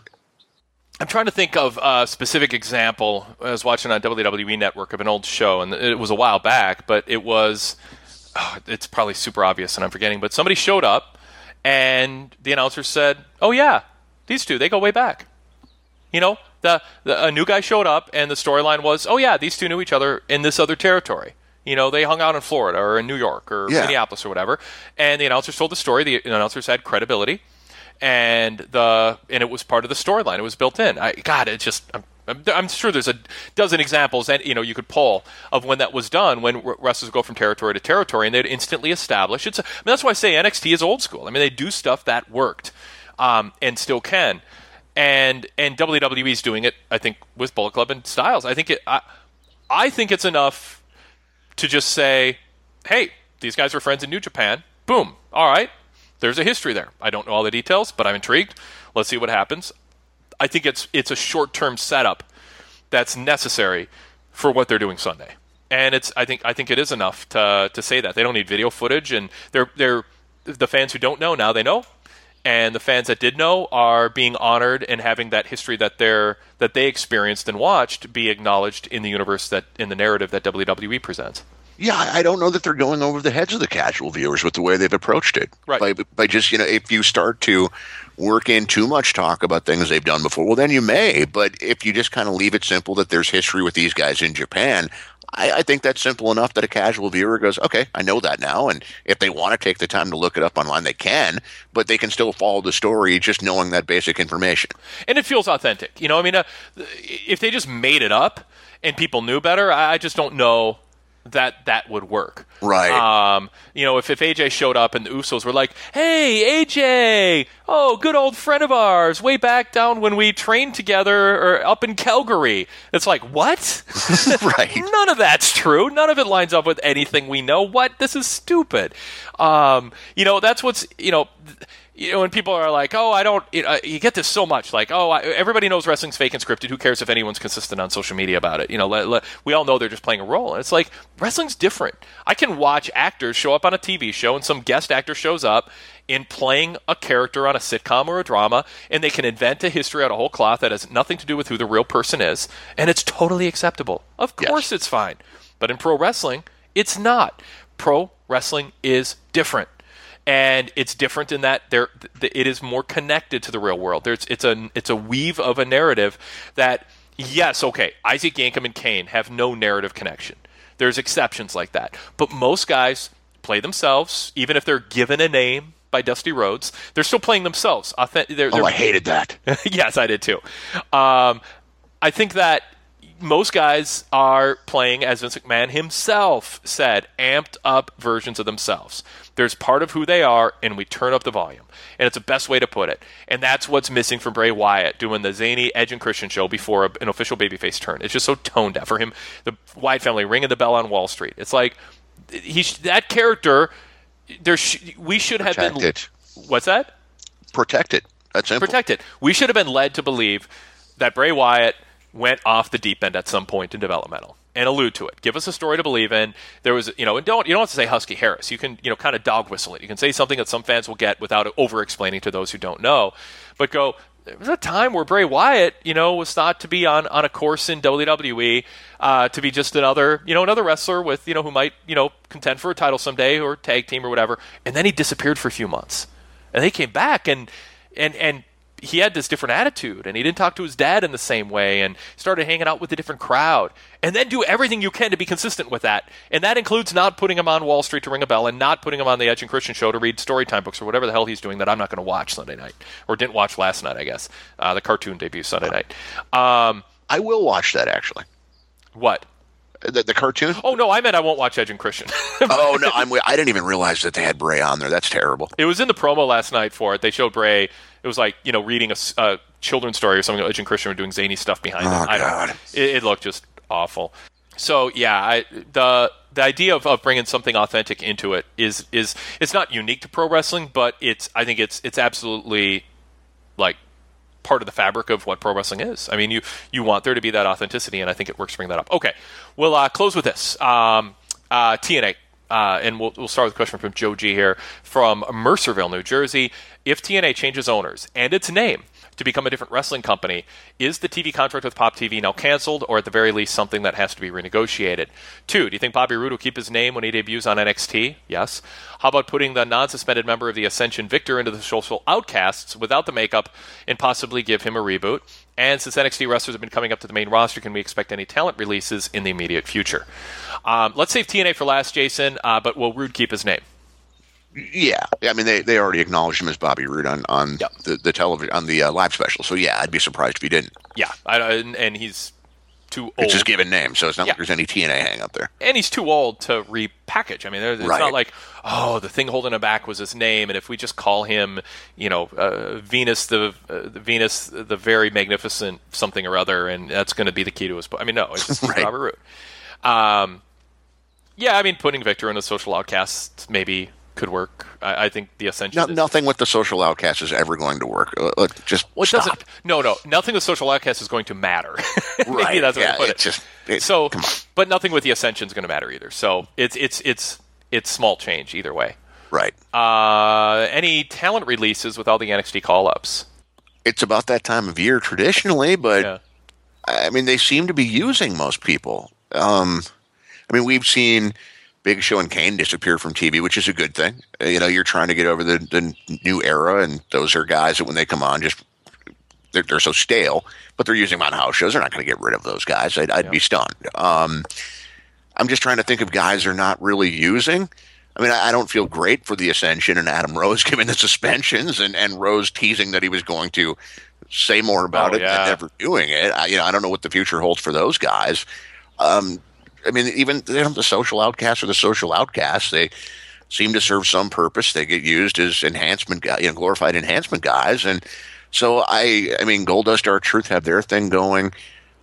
I mean, there's there are a few women I think they could probably get by without, but everyone else seems to have some sort of a purpose. I, I'm- I may be forgetting some that show up on Superstars and Main Event, but I don't think they're.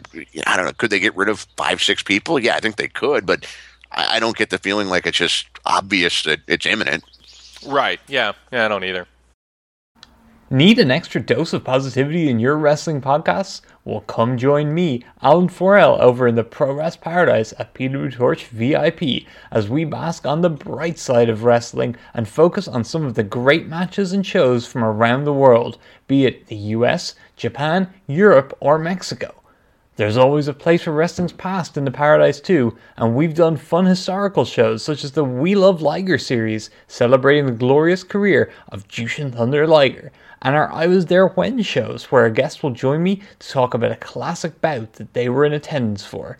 We love variety, and you can expect lots of it at the Pro Wrest Paradise. Detailed PW Torch VIP subscription information and a list of all the VIP benefits is available at pwtorchvipinfo.com. And yes, all VIP podcasts are compatible with popular podcast apps on iPhone and Android devices, or you can stream them directly from our ad free VIP mobile site. See you in the paradise!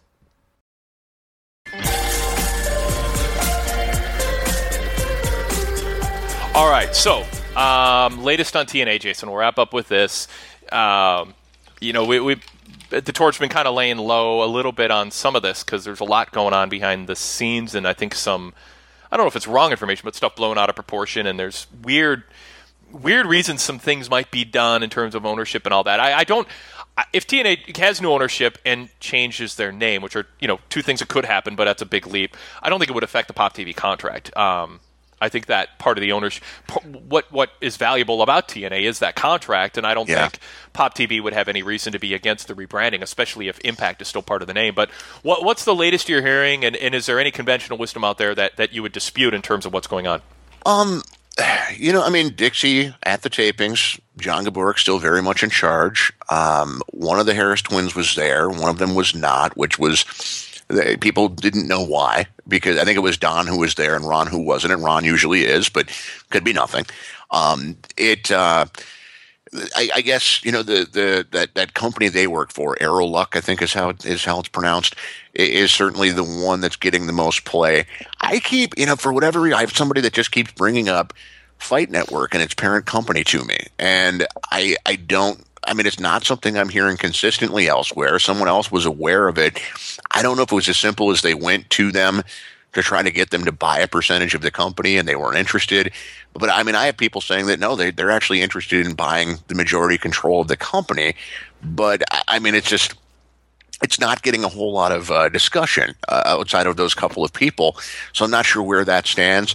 I mean, Dixie, it, it sure sounds like she needs cash. you know, I mean, she. Uh, they, they moved to the warehouse, and um, you know, Talon is leaving again. I, I don't, you know, Velvet Sky leaving. I don't see that as Bobby Roode just left and, and Eric Young just left. I see that as she has a boyfriend who works for WWE. And I know people in, in TNA, without knowing officially, kind of suspect that she's hoping to get in there. You know, it, maybe as part of the Dudley's Act somehow, some way. Um, but so I, I didn't see that as like, oh, another cost cutting move or anything like that. Um, I- mean, it's just it seemed it was they didn't hold a talent meeting, which I think is ridiculous. Um, I, I don't know. I mean, th- there were people told before the shows, you know, via via email or whatever, that uh, you know just ignore the distractions and blah blah blah. But you would think there would be some sort of a uh, of a meeting um, as far as like people behind the scenes, morale. You know, it's just people are numb to it now. So when you hear reports about, about bad morale, I mean, I'm sure you know some people are, are unhappy. New guys happy to be there is what I'm told, and then the, the the guys that have been there for a while, they've been there and done this. They're just they're getting numb to it. Uh, do they they don't get as outraged anymore when the company doesn't handle it properly because there's a, a history of it, and they almost expect it now. And so it's just they kind of roll their eyes and go about their business and and perform the best shows they can. Um, so I mean that's I mean that that's basically the latest I've heard. It, it just uh, I don't think there's been any. There certainly hasn't been any official move made. There, there's no ownership sale or anything that I'm aware of. Right. No, and and that's the thing. I mean, the idea of the Harris Brothers company buying it, it's like this. It's it's not like another Panda Energy. It's it's not like CBS saying we're all in. We see this is you know something we can really do something with, and they don't know where to start, so they want to start with something um, that's established, some TV deals and all that. It's just it's not. It's either got to be a big deal or it's just buying a little bit of time. Um, and I oh, don't. and I, I've heard the name of a real estate developer, and as somebody put it to me, it just sounds like you know, with, without knowing much about the real estate guy, I won't even name his name. It just sounds like one money mark buying it from another money mark, and you know, look out. That, that's the thing. I mean, th- this is everybody. I think agrees. What Dixie wants is someone who's going to give more money to her to spend with her still in charge. Um, so she wants an investor that will allow her to continue to be on TV, be the face of the company, the face of management for the company, and and have whatever success that they have be credited to her, saving the day once again, pulling a rabbit out of the hat, it, keeping it alive, keeping the show on the air, and and waiting and hoping for something to break in their favor that will make it sustainable. That's plan A. And the question is how many things can she sell on eBay to keep payroll going?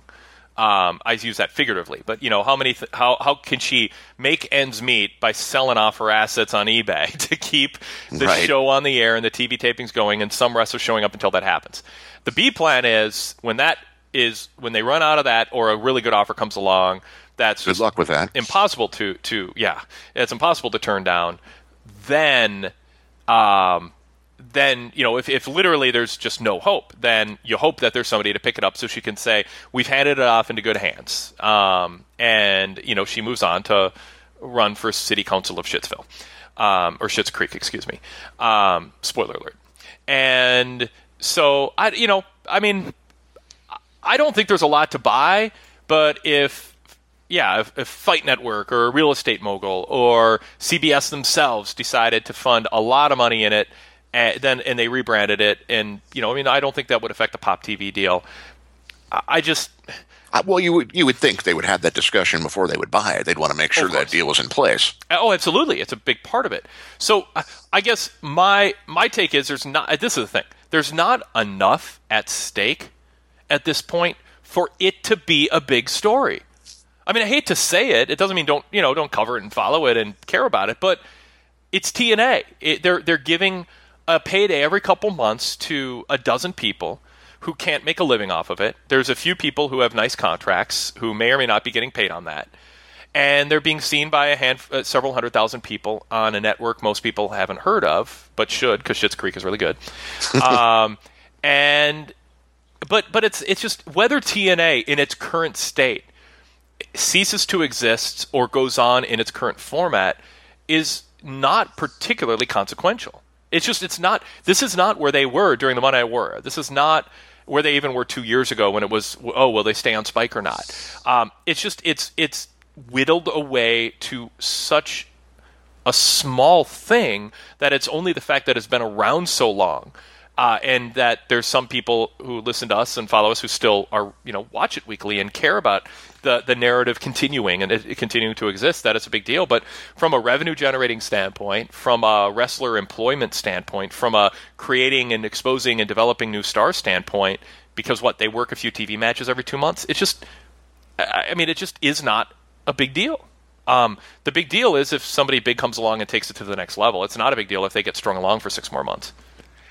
Yeah, I, you know, it, it's sad because I, I do enjoy the product now this year more than I have maybe eh, well, eh, certainly in years, if not ever, I, I've enjoyed eh, watching some of the new talent, and and and the storylines are certainly more cohesive than they used to be, and there, there's things to like about it. But yeah, I mean, the company runs their business out of a warehouse, you know, and it's and I'm not even taking a shot. It's just that's the state of the company. They they don't even have a real office at this point, and there will be some good people that if this thing if it doesn't work out, that will lose their jobs. There'll be others that well probably should have lost it years ago because you weren't qualified to, to do what you're trying to do anyway.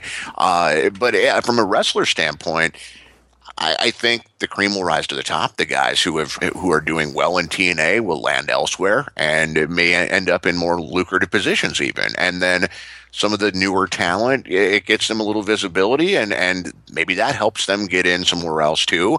Or again, the cream rises to the top. Maybe they're they're just they're not going to get anything out of it. And it's, I mean, I, I, hope that it sticks around, but yeah, I mean, it's it's it's an interesting story to follow, and, and Dixie Carter is an interesting person to follow. That's for sure. Um, sometimes for all the wrong reasons, but yeah, I mean, it's it's not a make or break industry story. That's for sure. Yeah, I mean, I wish it was a bigger deal. I wish that. Yeah. I mean, whether they remained on Spike TV or got a new deal, new TV deal, meant monumentally more a year and a half ago than it means now. Whether they play out the rest of their term on Pop or not. I mean, it just it just they're not running house shows. They're barely running pay per views. They're not developing talent. They're they're of distant third or fourth to WWE and NXT. Um, I think they're actually really a distant fourth to ROH when it comes. I mean, ROH is still a, a, a, talent development system for the industry. They have passionate, ardent fans who support them at live events. They are on national television with a phoned in television show, but it is what it yes. is. And a parent company in Sinclair. There's, I, I, if I could only watch one weekly TV show, I'd rather watch TNA than ROH. Yeah. But as a brand continuing to exist and influencing the industry and, and being relevant, it's ROH because I'd rather right. go to an ROH house show than a TNA house show, such as you know through the fantasy if they existed. So they each kind of have their place, but TNA is is the fourth brand. Um, ROH is third. NXT is easily number two right now, and uh, WWE without any doubt is number one in this country. And then you know New Japan is is is doing is making a nice recovery from losing talent, but they're not quite what they were a year or two or three ago in terms of uh, the the ardent fans who are aware of them. But they're in that mix in terms of accessibility on AXS TV and the New Japan streaming network. Uh, Hi, this is John Arezzi. Mat Memories, My Wildlife in Pro Wrestling, Country Music, and with the Mets is now available everywhere books are sold. Co written by Greg Oliver, Mat Memories is the story of my roller coaster life.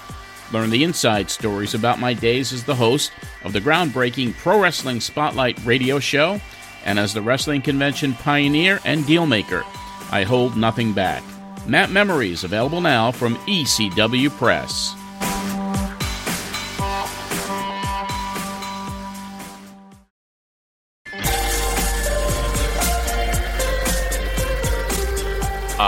Where, where do you have them? Like, it, not just in order, but how big of a drop off there is between them. With who? Uh, the companies. WWE number one, and then. Oh, I mean WWE won by a mile, uh, yeah, miles and miles, and then NXT has established itself as kind of the cool hip brand. More so, it's it's something Ring of Honor and TNA both should have been able to do, and, and they failed at. Ring of Honor's done a better job than, yeah. than TNA has done, that's for sure. Uh, so, but there's a there's certainly a gap. You know, people with even with just the network and and the uh, the you know, Hulu and the online distribution, there's a buzz about NXT that isn't there for Ring of Honor. You know, I, I think you can if you asked uh, go to an arena they'll they'll have heard about NXT, and and some of it may just be from commercials like we saw last night. Uh, but they'll at least be aware of it. You can ask those a lot of those same people, the, the family types, about Ring of Honor. Maybe they've seen it. Maybe they happen to be flipping channels. I, I don't think there's as much awareness there. So I think there's a big gap between NXT and Ring of Honor, even, and then TNA. I you know, Wade, more people may have heard of TNA by this point because of their past exposure but I'll bet there'd be a lot of people going, "Oh, they're still around," that just yeah. wouldn't know, unfortunately. So yeah, I mean, I think you have the order right at this point for sure. Yeah. Um, anything else wrestling wise on your agenda, Jason, that you want to bring up? Um, gosh, I, I think we've pretty much covered everything. I mean, it's just very awkward that Ring of Honor has this uh, pay per view coming up, and they're airing best, you know, the footage from a show that was taped prior to their last television taping and their last pay per view. I that irritates the hell out of me. I don't know how they let this happen. They have Colt Cabana in a main event, and unless they splice in some footage of him, he's not even going to appear on their television show before he headlines their pay per view. And so I, there's still, you know, things about Ring of Honor that just really irritate me because I I know they can be more than they are if they would just get their act together with their television show. No, no. My my pet theory, and I say this tongue in cheek, is they're a mon- money laundering operation. because because it's like a really poorly run laundromat that doesn't have working machines, doesn't you know advertise, has lights out on their sign, so it Well, now they have really nice lights though at that laundromat. Uh, yes, that's true. Well, um, and and they but they don't run the business in a way that a business interested in making money would run themselves. Right. And it's just there so that somebody can run money through the brand and, and launder it and filter it, but it's really you know dirty money going and, and because they don't run their TV show like a business. I mean, it, so basically, it's I, I'm not saying that's literally what's happening. Um, I can't rule it out. it I have not investigated that, but um, I, what I'm saying is it's a big insult to them that I think that they do such a poor job with that TV show that it's actually a, a, a it makes more sense that they're a money laundering operation than a competent wrestling company in that category. They do some things well, but that TV show continues to be a head scratcher. Um, it just doesn't seem like it would be that difficult. And I just think there's no, they don't get any kind of actual feedback in terms of ratings or, or being held accountable by Sinclair management. There's just no metrics that gives them an incentive to do things other than the path of least resistance, the way they've done it, that fills that hour.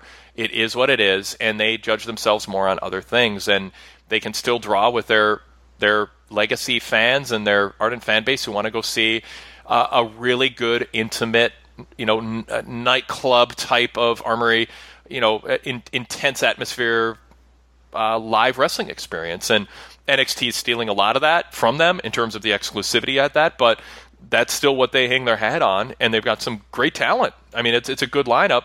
The pay per view probably be good to very good to excellent, you know. But um, yeah, that TV show is a head scratcher. So you know, I, I it would I would I would have more respect for them if it was a money if there if in some, for some reason it was a money laundering scheme because at least that would explain why they don't use their TV show to sell their pay per views. I, I can't wait to see the news with the Z headline later tonight.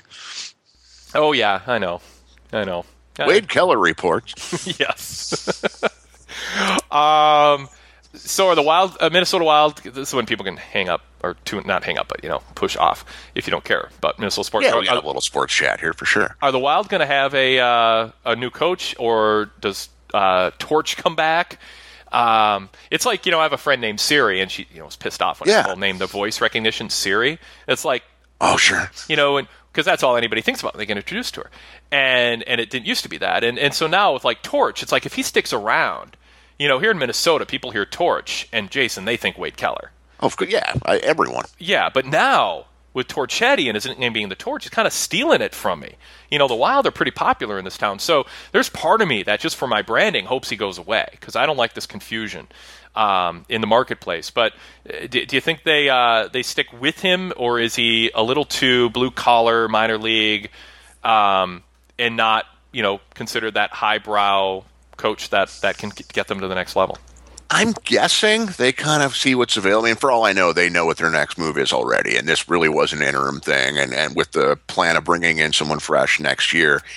But I'm, I'm guessing they kind of wait and see what's there. Uh, they, they kind of ride this out a little bit, see if a certain, you know, if they have a coach in mind that is with another team or an assistant, something like that.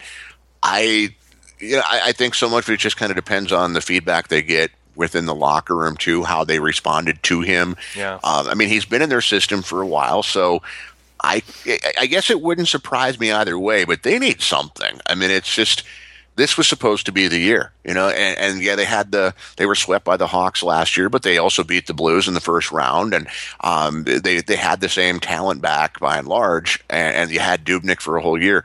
This was supposed to be a big step forward, and it's not losing to the Stars in the first round that bothers me, even though the goal was in and, and mm-hmm. a picture shows it. It, didn't, it. Honestly, that didn't even bother me because it was the only thing that irked me about that was that they really rushed through the replay. I'm like, that's it? You're done already? I- on that play? That Yeah. shocked me. But no, I mean, we may have lost that game in overtime. So I'm not even bothered by that. But it was the regular season. It was just another slump. And, and I mean, it's just the same story with them over and over again. And this year, you know, it used to be the Wild were the, the good guys, the, the overachieving, scrappy team. And now it feels like it's kind of the, the script has been reversed where they're a little bit underachieving and they don't get along. And you know, you hear, start hearing stories about Parise and Suter making like kind of miserable for the, the previous head coach, and it's like that's not what I want from the Wild. Okay, and so I, you know, changes need to be made somehow, some way. Would, would you, with full 2020 hindsight, not sign Suter or Parise based on strictly the con- looking at the totality of the contracts and how handcuffed the team is now? I think they had to do something. So yeah, I mean, I yeah, I, I do think I make that move. I, I, I looking back, I don't bring in Vanek. Um, that was an expensive mistake. Uh, they, I mean, they had they just had no identity before, and I don't know enough about hockey salary cap to know how much that move crippled them. But I just I'll never forget that July Fourth. I mean, there was a buzz just Yeah. you know, traveling around town, people so excited, and there was just this renewed interest in the wild that was starting to wane, and, people were so fired up about it. So I think they brought a lot of good to the team. Um, I just you know I, I hope that. uh, They don't just uh, think they're bigger than the team, and and I don't know enough about the story to know if that's the case. I never. Well, it sounds like Suter vibe. does, but This sounds like who does? Suter. Maybe, and that's a shame. You know, I never got that vibe from Parise in, in all the. I don't know if it was just the image was well protected, but that whole story about bringing in another coach to work on their power play in front of their head coach. I'm like, really? I, you know that you just don't do that. That was tacky.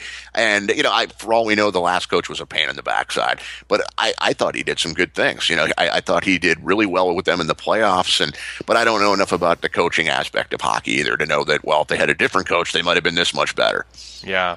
Okay. Um, in an hour and ten minutes, uh, a new era for the Timberwolves begins. Yeah. Uh, with a press conference with our new coach Thibs, uh, Tom Thibodeau, whose last name is Thibodeau, but his nickname is Thibs. Right. Um, which we're all learning, but uh, so far, just impressed as hell with what I've read and heard about him and from him. Could he just change his name to Thibodeau? I mean, come on. I know he kind of should.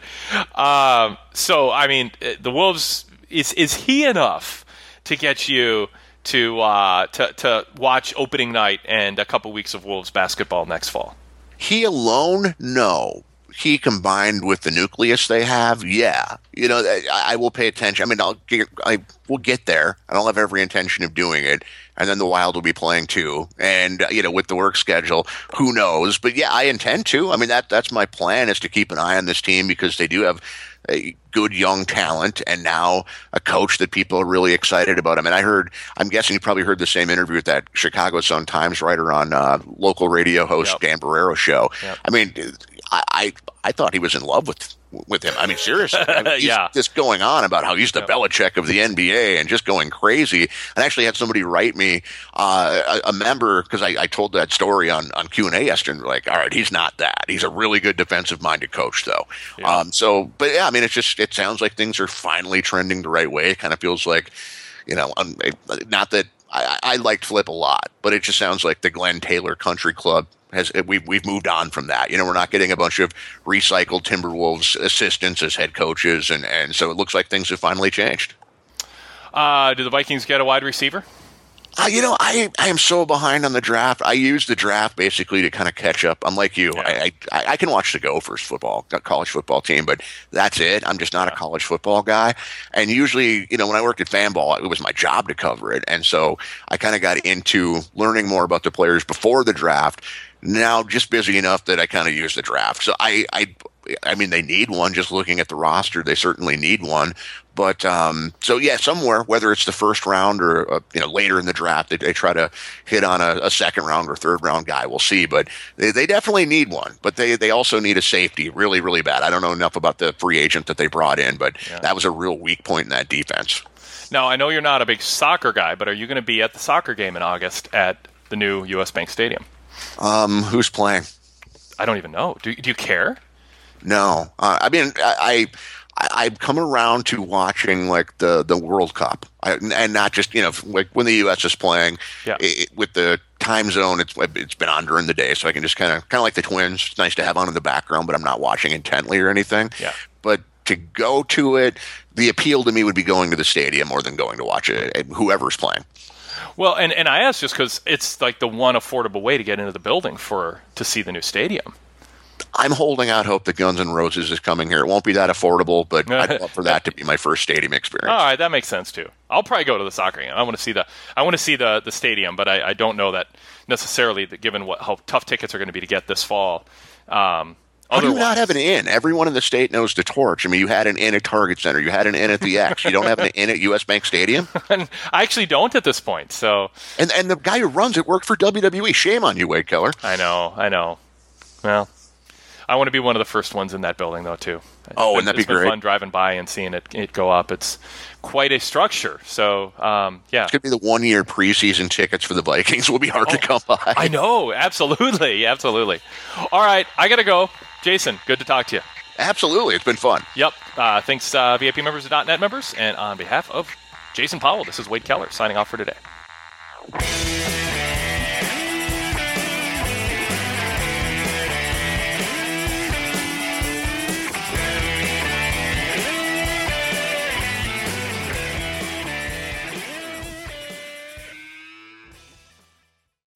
We're now on Patreon. That's right, you can support us and get benefits at patreon.com slash pwtorchvip. That's patreon.com slash pwtorchvip. We have three tiers, $4.99, $6.99, and $9.99. The first tier gives you all the Wade Keller Pro Wrestling podcasts and post shows and the PW Torch daily casts with the ads and plugs removed. That membership tier also includes the VIP after shows that on occasion we put on extended versions for VIP members at the end of the Wade Keller shows and daily casts. And it's compatible with the Apple Podcast app and any other third party podcast app out there, or you can stream the shows directly from your Patreon app or the Patreon website. Or you can upgrade to tier two for two extra dollars a month and add the Wade Keller hotline to the mix, a daily podcast just for VIP members who support us. Or you can upgrade to tier three and get all the Wade Keller podcasts and post shows and daily casts with the ads and plugs removed, and the VIP after shows and the Wade Keller hotlines, plus all the other VIP exclusive podcasts and a PDF and all text version of the weekly Pro Wrestling Torch Weekly newsletter and a 20 years ago Pro Wrestling Torch Weekly newsletter every week. Full details on how to support us and get so much in return with three different tiered options at patreon.com slash pwtorchvip.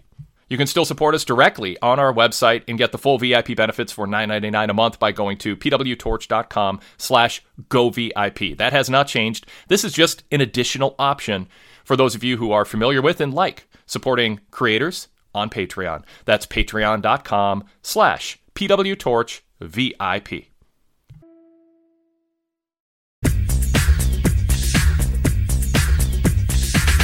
Hey, if you'd like to hear this show without ads and plugs interrupting, there's one thing you can do right now to make that happen, and that is become a PW Torch VIP member. You get about a dozen other podcasts throughout the week that I host that are VIP exclusive, and you get the Wade Keller post shows and podcasts during the week with the ads and plugs removed, all on a separate feed exclusively for VIP members. Plus, tons of other podcasts that are VIP exclusive, access to our full archives of podcasts dating back to 2004, which includes post pay per view roundtables dating back to late 2004. Also, access to our full archives, thousands of podcasts, over 1,500 back issues of the Pro Wrestling Torch Weekly newsletter that started it all, ad free access to our website, and more. Check out full details at pwtorchvipinfo.com. That's pwtorchvipinfo.com to get full details and then jump to our sign up form. It's mobile friendly, desktop friendly. In two minutes, you can be a VIP member, show support for us, and we'll give you a lot in return, including a streamlined listening experience on your iPhone or Android device with the ads and plugs removed. Go check it out, pwtorchvipinfo.com.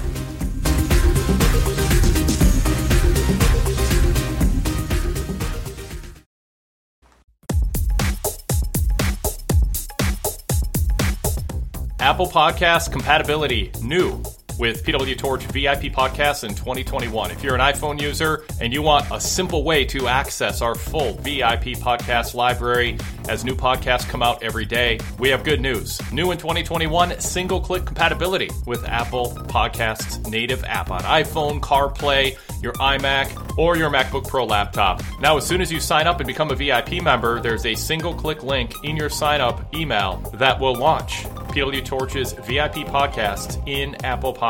No username, no password to enter. It's as simple as it gets. Go VIP, find out more information on all the benefits that come with a VIP membership at pwtorch.com slash go VIP. And now we not only accept payments through PayPal, but also a direct credit card or debit card sign up, and also through Patreon.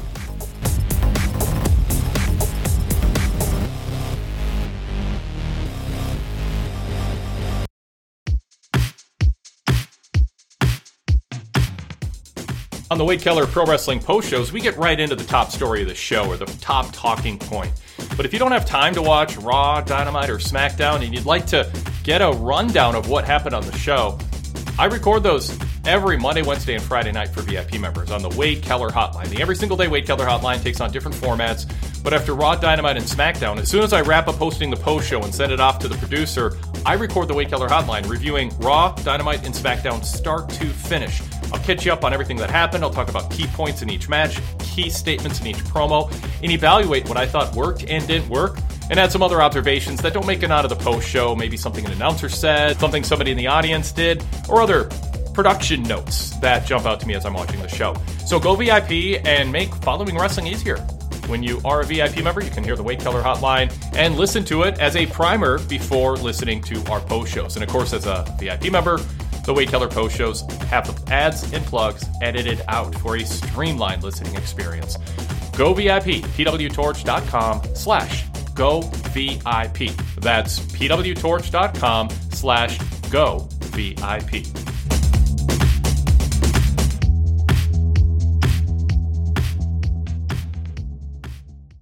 One of the really cool parts of being a VIP member is getting to relive history through the pages of the Pro Wrestling Torch newsletter back issues. We have Pro Wrestling Torch newsletters dating back to the late 1980s. We put a new back issue up from 20 years ago that week. And so when you go VIP, you instantly have access to over 1,500 back issues and a new PDF, along with an all text version, if it's easier for you to read that on your phone, uh, goes up every weekend. And the latest issues include a cover story from the June 10th, 2000 issue on Goldberg's return to WCW and whether he's a solution to what was ailing WCW at the time. Also, my column titled Vince Russo is from Outer Space. And Bruce Mitchell's column, still timely today, unfortunately, of Racist Gimmicks and Poverty Pimps was the title. That's issue number 606. The week before that, issue number 605 from June 3rd features a cover story that talks about how there could be a shakeup in the wrestling industry with WCW for sale and ECW having an uncertain future. And also a Bruce Mitchell column spoofing Vince Russo titled How I Became World Champion. If we go back another week to the May 27th, 2000 issue, it had detailed coverage of the Judgment Day 2000 pay per view, including my review and staff roundtable reviews of the Rock Triple H 60 minute Iron Man match, and also the final installment of the Lance Storm Torch Talk with his thoughts on various ECW colleagues. The week before that, the May 20th, 2000 issue, issue number 603, features a cover story on Ric Flair's collapse in the ring during Nitro. Part 3 of the Lance Storm Torch Talk with his explanation for why he decided to quit ECW. Our coverage of ECW Hardcore Heaven, the pay per view, and more. And then the week before that, the May 13th issue features a cover story on the changing TV landscape in pro wrestling, with the WWF moving from USA to TNN and a potential shift of ECW. Also, a cover sidebar story on the death of an ECW fan after a hotel party, and WCW Slamboree coverage. And the week before that, our coverage from the May 6th issue, number 601, of David Arquette winning the WCW title. My endnotes editorial examining Vince Russo's controversial decision and flippant comments about title belts. Our coverage of WWE Backlash 2000 and more. I could keep going on, but that gives you an idea of what you're missing out on by not being a VIP member. Imagine settling in on the weekend and uh, kicking back and reading wrestling history, not through the lens of WWE filtering it to their benefit, not through people looking back on it through today's lens, but what was said at the time, the week it happened, by some of the voices that you are familiar with here on the Wade Keller Pro Wrestling Podcast and PW Torch Daily Casts. So go VIP and relive professional wrestling through the way the Torch covered it in real time with contemporaneous coverage of pro wrestling's biggest events, biggest news stories, biggest personalities. I think you'll have a blast. It alone is worth the membership price for so many of our members. Check out details on everything else that comes with the VIP membership, including daily podcasts that are VIP exclusive and shows like this with the ads and plugs removed. Go to pwtorch.com slash go VIP for full details. That's pwtorch.com slash go VIP. Prices are as low as $8.25 a month on average if you subscribe for a year, or check us out for a month for $9.99. We're now on Patreon. By popular demand, you can now support us directly through Patreon. Go to patreon.com slash pwtorchvip. We have three tiers, including an entry level. Tier 1 that takes the ads and plugs away. You can have the VIP versions of the Wade Keller Pro Wrestling Podcast, Wade Keller Pro Wrestling Post Shows, and the PW Torch Daily Cast. That's 14 podcasts per week, but with the ads and plugs edited out. Plus, you get the VIP after shows. Don't be left out anymore from those for just $4.99 at patreon.com slash pwtorchvip. We also have a second tier and a third tier where you can upgrade to get other VIP content, including other VIP podcasts and the PW Torch newsletter, the current ones and 20 years ago version. So go check it out, patreon.com slash pwtorchvip. Have you subscribed to the PW Torch Daily Cast yet? It's a free daily podcast with shows throughout the week dedicated to Ring of Honor, All Elite Wrestling, Impact Wrestling, Major League Wrestling, NXT, and MMA Talk for pro wrestling fans. That's Monday through Friday. And on Saturdays, check out the Deep Dive with Rich Fann, where he examines a single topic in depth. And then Sunday nights, it's Wrestling Night in America with Greg Parks. You can listen live or download the show later at pwtorchdailycast.com. Just click on the live stream link. He takes your calls talking about wrestling's biggest events, either ones that just took place or previewing shows that are right around the corner. And on Sundays, when WWE runs pay per views, he's live right after the pay per view at pwtorchdailycast.com, reviewing the show and taking your calls. That's the PW Torch Daily Cast lineup. Just search PW Torch in Apple Podcasts or wherever you listen to your wrestling podcasts, or visit our homepage to download or stream the shows or find out more information, pwtorchdailycast.com.